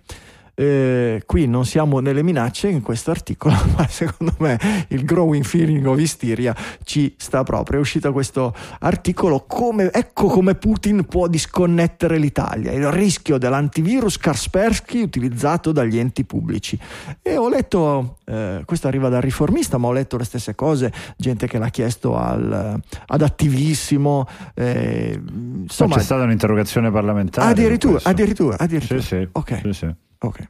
Sì, c'è stata un'interrogazione parlamentare, credo l'onorevole Romano e altri, altri, colleghi, e quello che è stato risposto poi è interessante, penso magari lo aggiungo poi nelle note perché l'ho, l'ho letto qualche ora fa su Start Mag, è stata data la risposta uh, di questa interrogazione parlamentare dove emergono eh, tutta una serie di documenti che hanno certificato in Europa e in Italia da parte di professionisti, chiaramente il, l'utilizzo di Kaspersky nel, negli uffici pubblici che tendono a mettere un po' di tranquillità su, su questo perché il, il, tema del controllo, della verifica e del, del check di integrità di quello che viene fatto sull'aggiornamento dell'antivirus sembra che sia uno di quei casi dove c'è molta procedura prima di un'approvazione di applicazione nell'ufficio pubblico e quindi il tema dell'isteria ci sta perché effettivamente sembra che questo sia uno di quei casi in cui è un po', è un po stiracchiata la connessione. Ecco. Vabbè, nel momento in cui però fai la chiarezza tecnica, ecco, perché eh, dal punto di vista, poi assolutamente. l'abbiamo visto con le, con le, aziende americane che avevano il, il regalino sotto, eh, in altri contesti, in, in, altre, in altri tipi, però insomma Beh, non, diciamo non, che non, è, non il, può essere così fuori dai giochi. Eh. No, ma il track record è tutto al contrario. Cioè, noi siamo quelli, noi occidentali siamo quelli che non si fidano di nessuno, no? che non vogliono, i, non vogliono, i, router Huawei dentro le celle telefoniche, non vogliono l'antivirus di Kaspersky, non vogliono Telegram perché è dei russi, di qua e di là. Però alla fine gli unici che sono stati beccati a fare attivamente queste cose sono gli americani e gli inglesi, NSA, sì, Prism e robe del genere. Per cui, insomma, mm, non è detto che noi siamo sempre i più, i più belli, i più puliti, i più trasparenti e quelli dalla parte del giusto e del bene. Con certo. questo, ripeto, lungi da me dire che Putin sia dalla parte della ragione, ci mancherebbe altro. Chi sparge sangue ha sempre torto, però in questo tipo di scaramucce noi siamo sempre... È un po', è un po' no, è il discorso della, della, della, pagliuzza nell'occhio dell'altro e della trave nel proprio, a, a riguardo di spionaggio e di, di, e di sofisticazione di, di tecnologie probabilmente siamo, siamo, sospettosi nei confronti degli altri perché siamo i primi a essere dei fregoni e dei, caccioni. Uh, I contatti velocemente, i contatti su Twitter Digitali FM, il nostro account uh, generale, um, back channel, no, Digitalia underscore BC è il bocchettone dove girano tutte le notizie che prendiamo in considerazione per la diretta. Doc Franco, Mickey Six e Giulio Cupini sono i nostri account personali e se volete seguirci eh, o se volete scriverci oltre a Slack c'è anche quella possibilità lì. Eh, usciamo dal teatro di guerra. Dai, parliamo di qualche cosa di diverso, che se no fare una puntata solo di guerra mi, mi, mi viene un po' pesante. Michele, libri che parlano alla generazione TikTok. Erin Doom si racconta. Questo l'hai, metto, l'hai messo tu. Sì, e chi è Erin Doom? Eh, mamma mia, certo che, che nome che si è, si è, scelta. Allora, Erin Doom è, la, è, probabilmente l'autrice più famosa di cui non avete mai sentito parlare. È una ragazza italiana eh, bolognese, nonostante appunto lo pseudonimo, che ha iniziato a scrivere fanfiction su uh, Wattpad. Watt, Wattpad, Wattpad, non lo so. Vabbè, eh, se, se, non conoscete questa piattaforma, è una piattaforma di, di fanfiction che io mi ricordo, avevo, avevo, guardato, avevo guardicchiato e, e la, la, prendo veramente larga. L'avevo guardata all'inizio, forse era il primo governo Conte perché c'erano le fanfiction omoerotiche su Conte e il mio omonimo viceministro, e forse il, il, il vice primo ministro, forse c'era anche il, il menage a Torah con l'altro viceministro del tempo. Comunque, vabbè, è una piattaforma di fanfiction dove veramente c'è di tutto. Uh, tra queste uh, c'è appunto, ha, esordito questa Erin Doom che poi ha avuto un, uh, insomma, un classico poi contratto con una, casa, con una casa editrice e ha pubblicato questo libro che si chiama chiama eh, Fabbricante di lacrime, che è uscito, è uscito Quasi, quasi, un anno fa. E ha venduto copiosamente ha venduto oltre 70, 70.000 copie e non solo è diventata famosa per essere uscita da Wattpad, ma anche perché questo, queste copie sono state vendute anche grazie all'aiuto di TikTok, perché eh, dove ovviamente ci sono i ragazzi, mh, mm, i ragazzi più giovani e grazie al passaparola, grazie ai mm, agli influencer che ci sono Instagram, ci sono anche su TikTok di, di libri, eh, ha fatto, hanno fatto vendere appunto a questa, a questa ragazza oltre 70.000 copie e ha già in uh, programma di far uscire il secondo, il secondo libro. E questo secondo me è uno di quei begli, di quei begli esempi, a parte per la tipologia di, di prodotto che fa sempre, fa sempre, piacere, però è uno di quegli esempi di eh, come eh, dal, da anche, chiamiamolo nuovo social network, TikTok, possa, eh, possano uscire dei, insomma, dei, dei contenuti, dei contenuti di, assoluto, di assoluto valore e che si crea appunto anche lì quel circolo virtuoso di consigli di cose che ecco, possono aiutare a migliorarci e non si parla parla solo di tette e culi, ecco. Sì, Quindi, vediamo. Co- l'evoluzione dei social è, è, è, particolare, pensavo oggi. No? Noi li vediamo sempre più. sempre più, mi viene da dire astratti, non, non trovo il termine, ma sempre meno legati al linguaggio eh, scritto. No? Eh, se guardiamo la storia dei, dei, dei, dei dei social network di grande successo, eh, Lì, Facebook, il post può essere lungo quanto vuoi, puoi mettere un video lunghissimo, una cosa lunghissima. Dopo Twitter, Twitter ti comprime no? in un numero di caratteri molto limitato. Dopo Twitter, Instagram. Instagram il testo quasi scompare, puoi mettere una piccola didascalia, la foto, la foto e poi dopo il videino, ma principalmente inizialmente era la foto e una didascalia. Oggi TikTok è una serie di video dove il testo è praticamente inesistente e c'è solo il video. C'è un po' proprio come una estraniazione del, discor- del, del linguaggio verbale, del linguaggio... Eh, è un'evoluzione che in qualche modo... Guarda, mm, prego, prego. Vai, finisci, scusa. No, no, no eh, finisci, finisci. Eh, io ho sempre scambiato questa, eh, questo flusso, questa trasformazione dei social media come un... No, li ho sempre visti un po' più ostili, non ostili, perché anzi sono, sono più eh, via via eh, più seducenti anche per me, ma li ho sempre visti un, lon- via via più lontani da un certo tipo di, di sensibilità, dicendo vabbè perché sono, io sono via via sempre più vecchio e questi sono invece sempre fatti più per il pubblico giovane di quel momento. E ci può stare, però io credo che molto abbia giocato questa trasformazione e può darsi che i giovani di oggi siano molto più visual che di linguaggio, che siano molto più no, che di linguaggio scritto, che di parola scritta, eccetera. Ma forse è il contrario, forse è abituarli a questi nuovi social che li porta a essere sempre più lego- legati a, al linguaggio visuale piuttosto che a quello scritto, robe del genere. Non lo so, eh, avete, avete, mai messo a fuoco questa, questa, questa evoluzione voi? L'avete, ci avete dato dei significati? Sì, io, mm, io la, la, rivedo molto su, su, su quella che è stata la storia della eh, in qualche modo del racconto e del modo di coinvolgere il popolo nel Medioevo.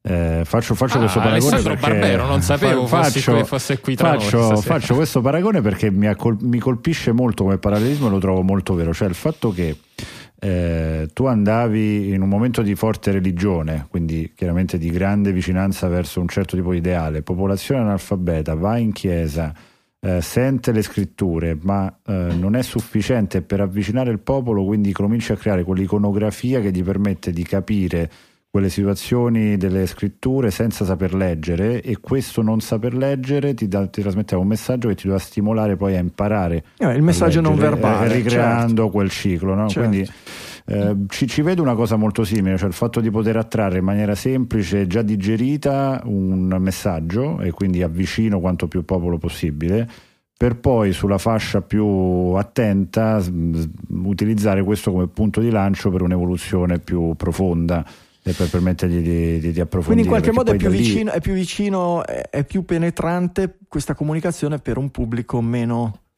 eh, meno alfabetizzato meno letterato, meno in un certo senso, in un certo senso non tanto meno letterato, meno colto, quanto meno attento dal punto di vista proprio della eh, capacità di approfondire un argomento che credo okay. sia il vero male di questo momento, okay. cioè la capacità Vabbè, di essere speed, veloci- di... velocità, troppi contenuti esatto, poco tempo. Esatto, quindi esatto. la, la parola, è troppo, la parola più... è troppo lenta, la parola scritta. E poi questa astrazione va verso, quella, va verso quella direzione lì, insomma. Però secondo me il pro rispetto al, soprattutto al discorso che faceva Franco, però il problema soprattutto del passaggio tra Instagram e, e, TikTok. e TikTok. non è tanto una questione di, di, lettera scritta perché comunque su Instagram ce n'era veramente Molto poco. poca. È, quella, era, è, è, la, è, quasi la scomparsa dell'utente perché tu il feed di Instagram te lo dovevi ancora ancora curare, mentre invece quello di TikTok è puramente... È, come dire, te lo stai ancora curando sì. ma non sai che te lo stai curando. Lo fai inconsciamente, certo lo fai Esatto, lo fai, lo fai inconsciamente.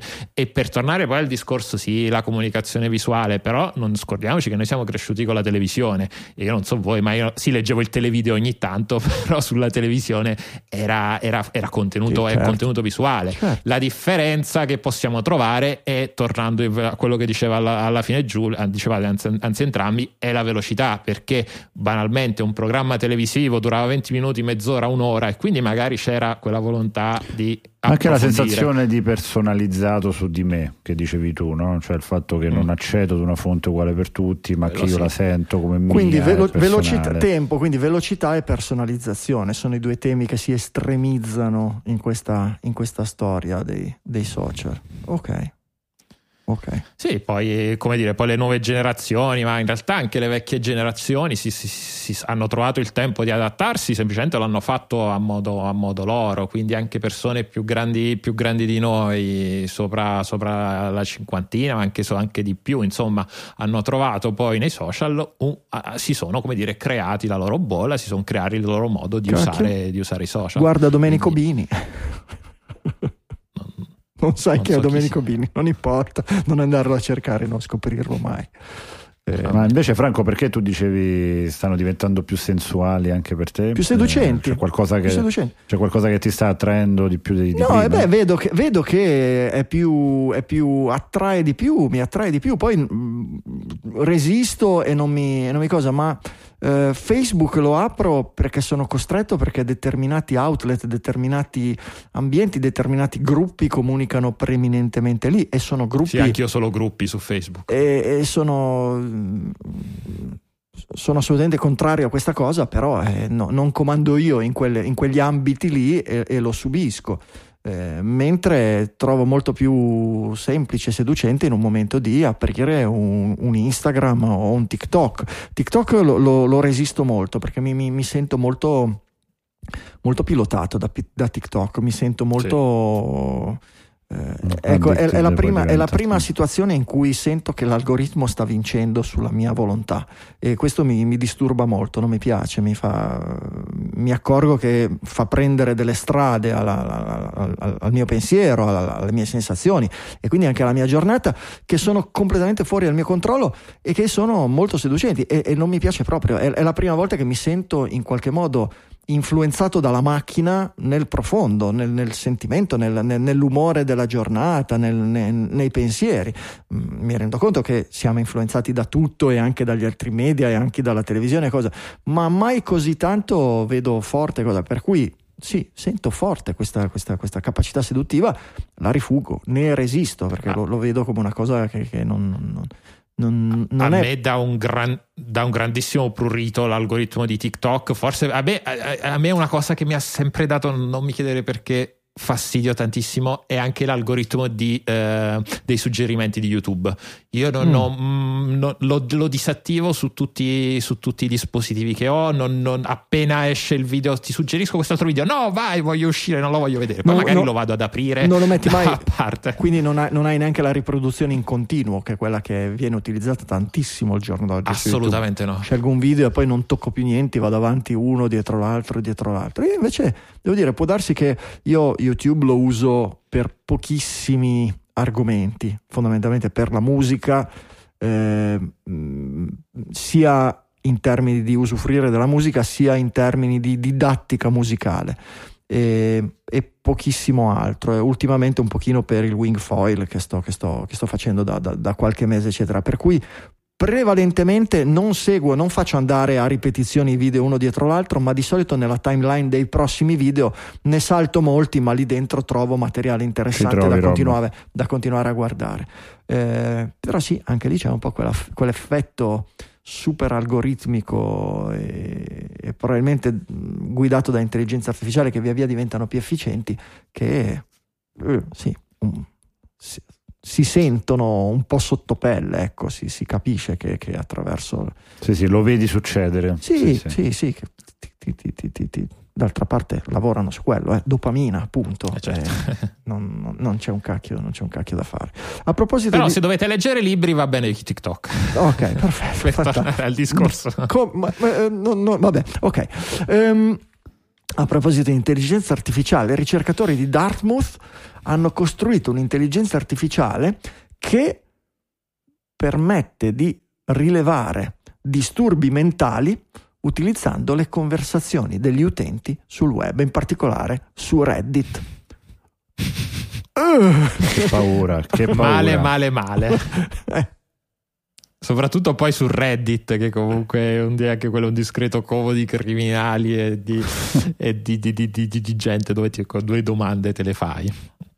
Ma eh, ave, avete idea? Cioè, boh, non lo so. Poi certo, sempre come si usano, no? Però niente, ti blindiamo perché eh, l'intelligenza artificiale ha detto che... Ma, ma, che, ma, che, cosa ho detto? Non, possiamo... non, lo sappiamo cosa hai detto, ma l'intelligenza artificiale ha detto che sei da ricoverare, ti blindiamo e ti, ti, ti riempiamo di psicofarmaci e ti leghiamo finché non sei un po' più tranquillo. Boh, no, no, non lo Beh, so. dopo le etichette sull'affidabilità delle notizie, non sarebbe male mettere anche le etichette sull'affidabilità psicologica delle persone. Ma anche tipo le, in, in lui, è pa- lui, è un pazzo. esatto. Così, è proprio così. Le etichette sulle persone. Proprio, ne parlavamo, forse non c'eri tu, Michele, ma il problema è proprio quello: che l'intelligenza artificiale, le reti neurali di oggi sono dei sistemi di etichettamento. E e cosa c'è di, di, più sbagliato in tanti ambiti di mettere delle etichette? E, come, vuol dire cercare dei guai, cercare dei casini. Eh. Ok.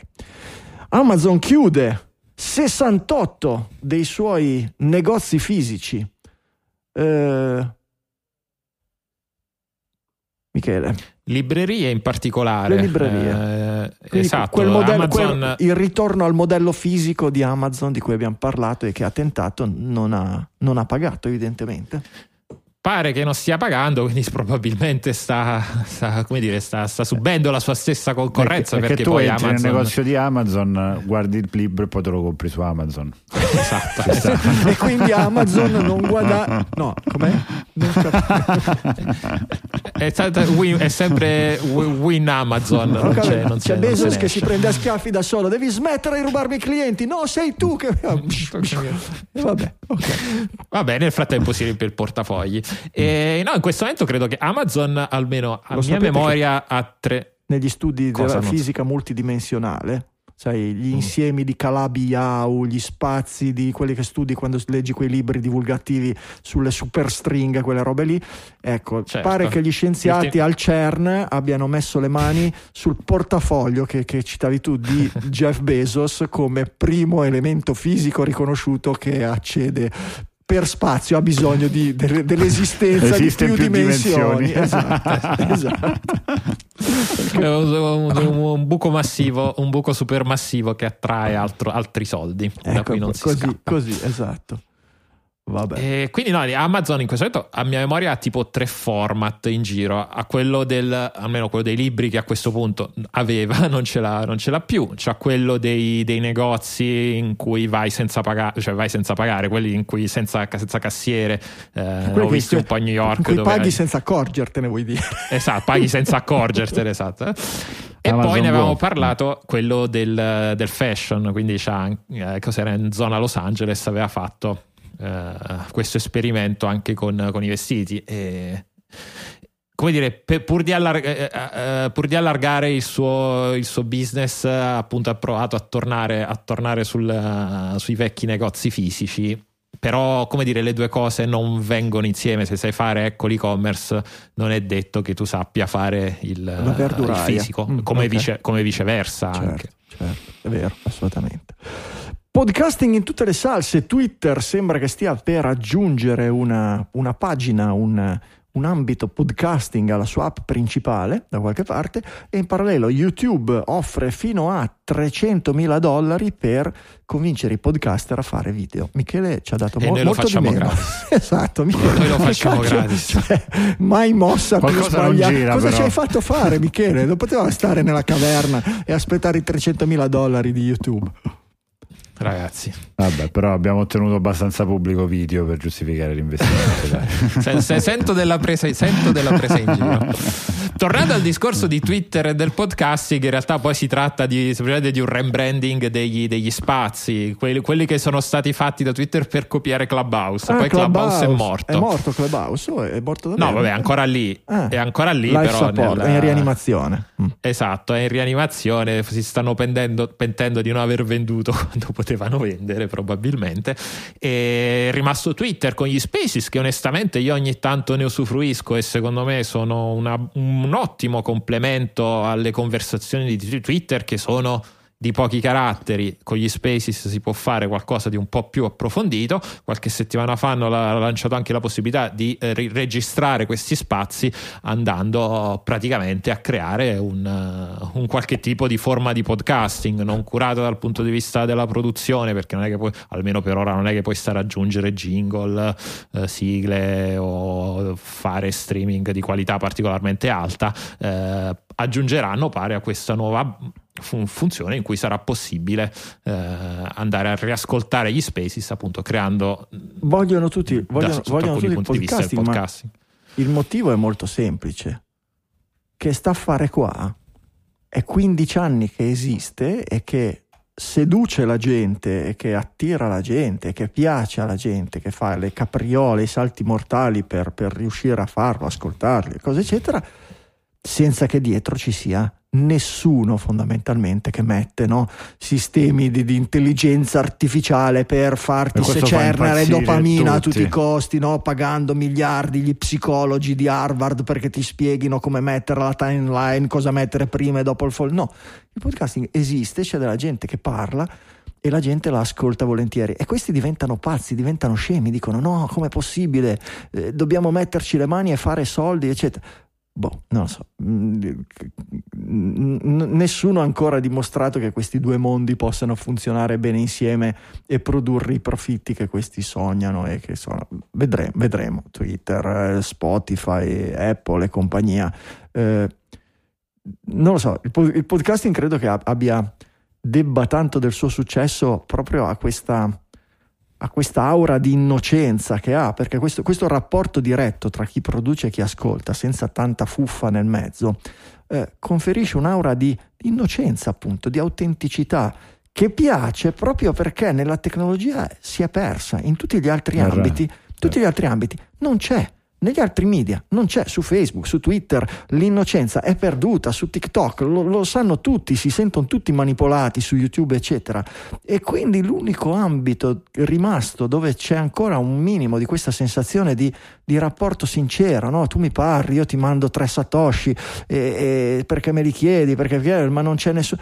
Ecco, credo che sia parte fondamentale del successo del podcasting e che questo sia assolutamente incompatibile con le mire di questa gente qua. Mi, mi sbaglierò, eh? Mm, lo vedremo tra 5-10 anni che cosa ne sarà stato, ma credo che sia eh, ontologicamente impossibile far entrare le dinamiche, le logiche dei grandi gruppi, dei grandi social nel podcasting senza, senza distruggere quella che è la magia del podcasting. Ecco, questa è l'idea che mi sono fatto ultimamente. Ma però questa idea di vicinanza secondo me è anche molto, eh, ma anche molto vicina al, alla stessa, mm, allo stesso successo dei, dei, social, perché poi tu segui una persona su Instagram, un influencer di più o meno successo, proprio perché vedi questa, almeno hai quest'aura che poi non è vero, secondo me non è vero né per una parte del podcasting come non è vero per una parte degli influencer, è un'aura nel senso che sì, dietro... Ma c'è l'algoritmo c'è di mezzo un... Michele, c'è l'algoritmo ma di mezzo, per cui tu sai che almeno una parte se non tutto il comportamento di quell'influencer è dovuto al fatto che lui sa che deve averlo così per essere, per essere, favorito dall'algoritmo. E, e, e, quindi c'è questa, tu lo sai che c'è questa cosa in mezzo Ma... che influisce sul tuo rapporto. Prima non era l'algoritmo, era il tasto subscribe. E alla fine, come dire, il tuo, mm, il tuo comportamento in quanto comunicatore è sempre stato influenzato da quante persone ti ascoltano, ti vedono prima appunto era un rapporto diverso perché non c'era l'algoritmo e quindi tu eri un po' più, come dire, attivo nelle tue scelte di chi seguire e non seguire. Però eh, il, il, succo è lo stesso e come era lo mm. stesso anche per i, mezzi, per i media più, più, analogici come la televisione. Allora forse sarà solo tu... che ci sono pochi soldi, che finché c'è... È il, finché non sei è, Joe Rogan. È il, voto, è il voto di povertà. Finché vedono che sei povero e che non guadagni 10 miliardi, sanno che sei sincero e dici qualsiasi cosa e te ne freghi. E, e non lo so. E noi siamo a rischio perché siamo leggermente sotto soglia. Quindi... Noi siamo molto sotto soglia, noi siamo, siamo abbondantemente sotto soglia.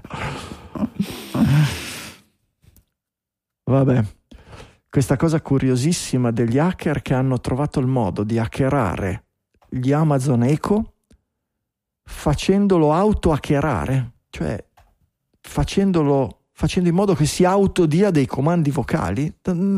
Boh. Sì, ci sono dei comandi che, che creano dei fault eh, negli eco e quindi c'è un eco che dice all'altro eco il comando per hackerarlo. Sembra, sembra una barzelletta, c'è un eco che dice un altro eco.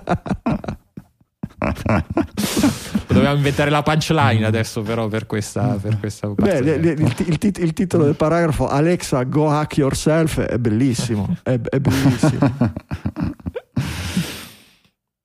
boh, non, non, non.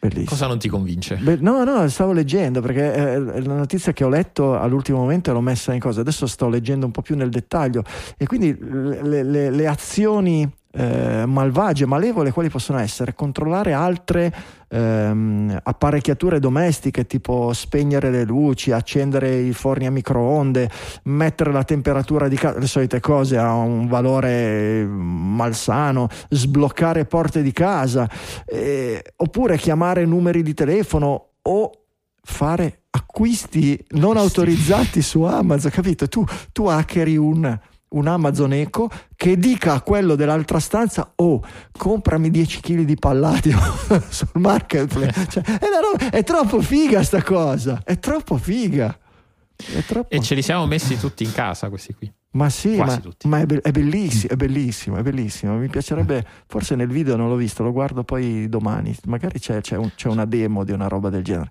Che figata totale. Guarda, lancia, un coma- lancia, un comando e attiva gli eco di tutti i nostri ascoltatori. lo facciamo, lo facciamo. La, prossima, la prossima puntata, ragazzi, ascoltate tutti senza cuffie sugli allora. altoparlanti vicino agli Amazon Echo. Ai... Allora, se non donate, se non fate donazione digitale. Mi raccomando, associate la carta di credito con i vostri Amazon Eco che abbiamo una sorpresa per voi la settimana prossima, certamente, certamente. Eh, abbiamo tirato lungo, dai, le tech news. Michele, sei pronto? Questo è lo spazio tuo. Ce l'ho. Breaking news si è schiantato sulla Luna il rottame spaziale di cui si parlava nei mesi scorsi. Inizialmente doveva essere un pezzo di un razzo di Elon Musk, ma poi qualcuno si è accorto che invece era un pezzo di un razzo, di un razzo cinese. La Cina, come al solito, ha fatto la Cina. Inizialmente ha detto non è roba nostra, però alla fine, un po' sottovoce, ha confermato a The Verge che era appunto questo pezzo di, di razzo. Uh, this week in greenwashing, Microsoft farà fare gli aggiornamenti automatici nei momenti in cui si produce più energia da fonti rinnovabili. Vabbè, boh, tutto fa brodo. uh, Samsung cambia strategia. Se prima dava il vantaggio, alle, era stata beccata varie volte a dare un vantaggio alle applicazioni di benchmarking, adesso fa esattamente l'opposto, ossia mette in throttling tutte le applicazioni che non sono uh, applicazioni di benchmarking e eh, perché boh, probabilmente per, uh, per allungare la, la, la, vita della batteria, che non è necessariamente una cosa cattiva, però insomma, se dai il controllo dell'utente, Vedi, forse è meglio. Le PR di Microsoft sono più fighe di quelle di Samsung, bastava dire che lo fanno esatto. per salvare il pianeta, erano a posto. esatto, per risparmiare corrente e gas soprattutto. Uh, il gruppo hacker Lapsus dollaro, segno del dollaro, minaccia Nvidia se non rimuovete le limitazioni al mining eh, ri- divulgheremo un po' di segreti aziendali sia dei dipendenti che, del, che, dell'hardware. Vabbè, tanto non si trovano le schede Nvidia, quindi è inutile.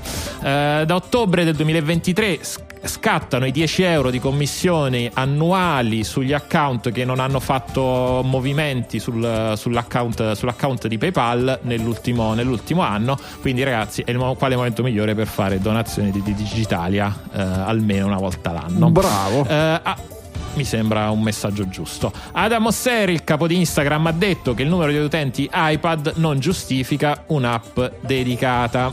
E va bene, non ho un iPad, non me ne importa niente, quindi non ho niente da dire.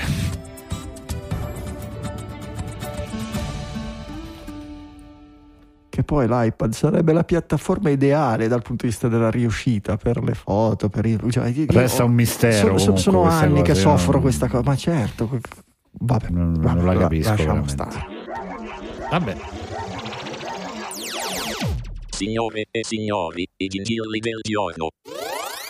Gigi del giorno i regali dei digitaliani per i digitaliani a fine trasmissione, sempre così, regali di digitali, le voci digitali selezionano, vi segnalano hardware, software, letteratura, qualsiasi cosa che abbia colpito la loro curiosità, stravolto la loro esistenza, purché sia di attinenza, di argomento digitaliamo.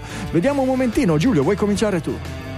Volentieri, allora la mia è un'app proprio dedicata al photo editing, mm, principalmente per i social, veramente ben strutturata, io l'ho provata su iOS, eh, permette la costruzione di modifiche, immagini profilo, comunque immagini per contenuto, storie, eh, curate veramente in maniera molto professionale, quindi c'è una correzione del colore ben fatta, c'è la possibilità di applicazione sfondi, di ritaglio, soprattutto di eliminazione dello sfondo automatico dalle foto per poi rimettere il protagonista di quella la foto all'interno di un altro contesto, eh, fatto con un, uh, degli algoritmi veramente ben funzionanti. La pulizia dello sfondo dalle foto, anche su quelle più nebulose, funziona benissimo. Il risultato è super professionale, molto carino. Su alcuni tipologie di layout eh, la, l'app resta gratuita, su altre c'è da fare un acquisto di un abbonamento che arriva fino credo ai 69 euro l'anno, una cosa del genere. Eh, veramente molto carina, potente, si ottengono risultati super pro. Pixel Cut su iOS, bella bella. Figo, grazie Giulio, grazie. Michael.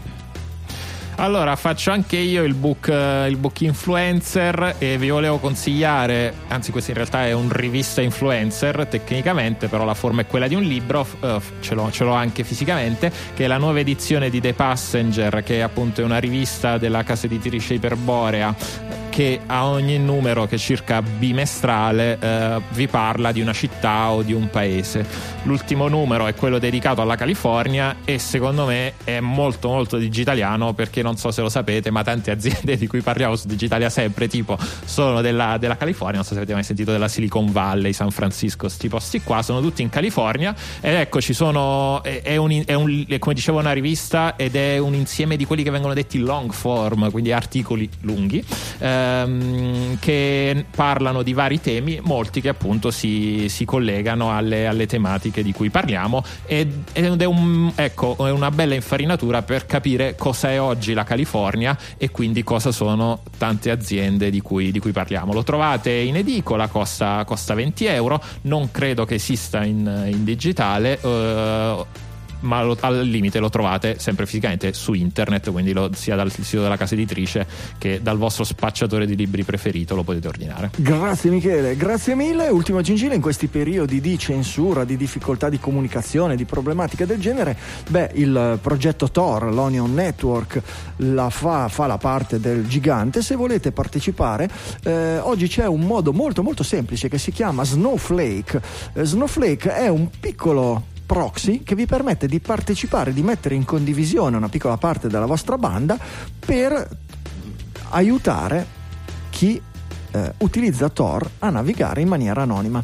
Eh, non diventate né un nodo in ingresso né un nodo in uscita, ma semplicemente un piccolo satellite attraverso cui una parte di questo traffico passa. Lo sapete che Tor eh, funziona a grandi linee facendo passare in maniera criptata con più livelli di crittografia attraverso tantissimi nodi la connessione tra un browser web e un server web, in modo che non solo mh, all'inizio e alla fine non sia possibile intercettare la comunicazione, ma in modo che anche ogni singolo nodo intermedio non sia in grado di eh, decrittare niente niente di quello che viene trasmesso, né il contenuto, né l'origine iniziale, né la destinazione finale. Ogni nodo intermedio sa solo da dove arriva l'informazione, l'ultimo nodo prima di lui e il primo nodo dopo di sé a cui deve inviarlo per far andare avanti la, la destinazione. Insomma, quindi è fondamentale che ci siano tanti nodi che parlino tra di loro.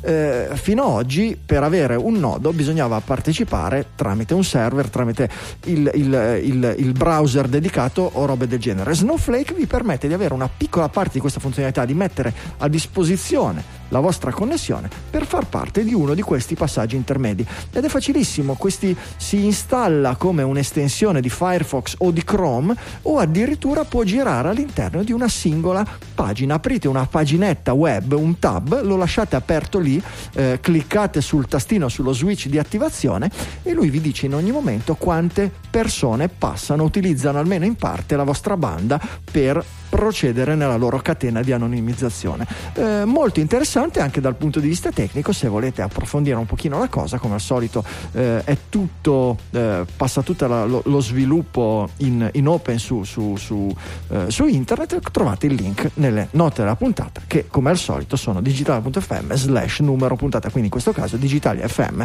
slash 615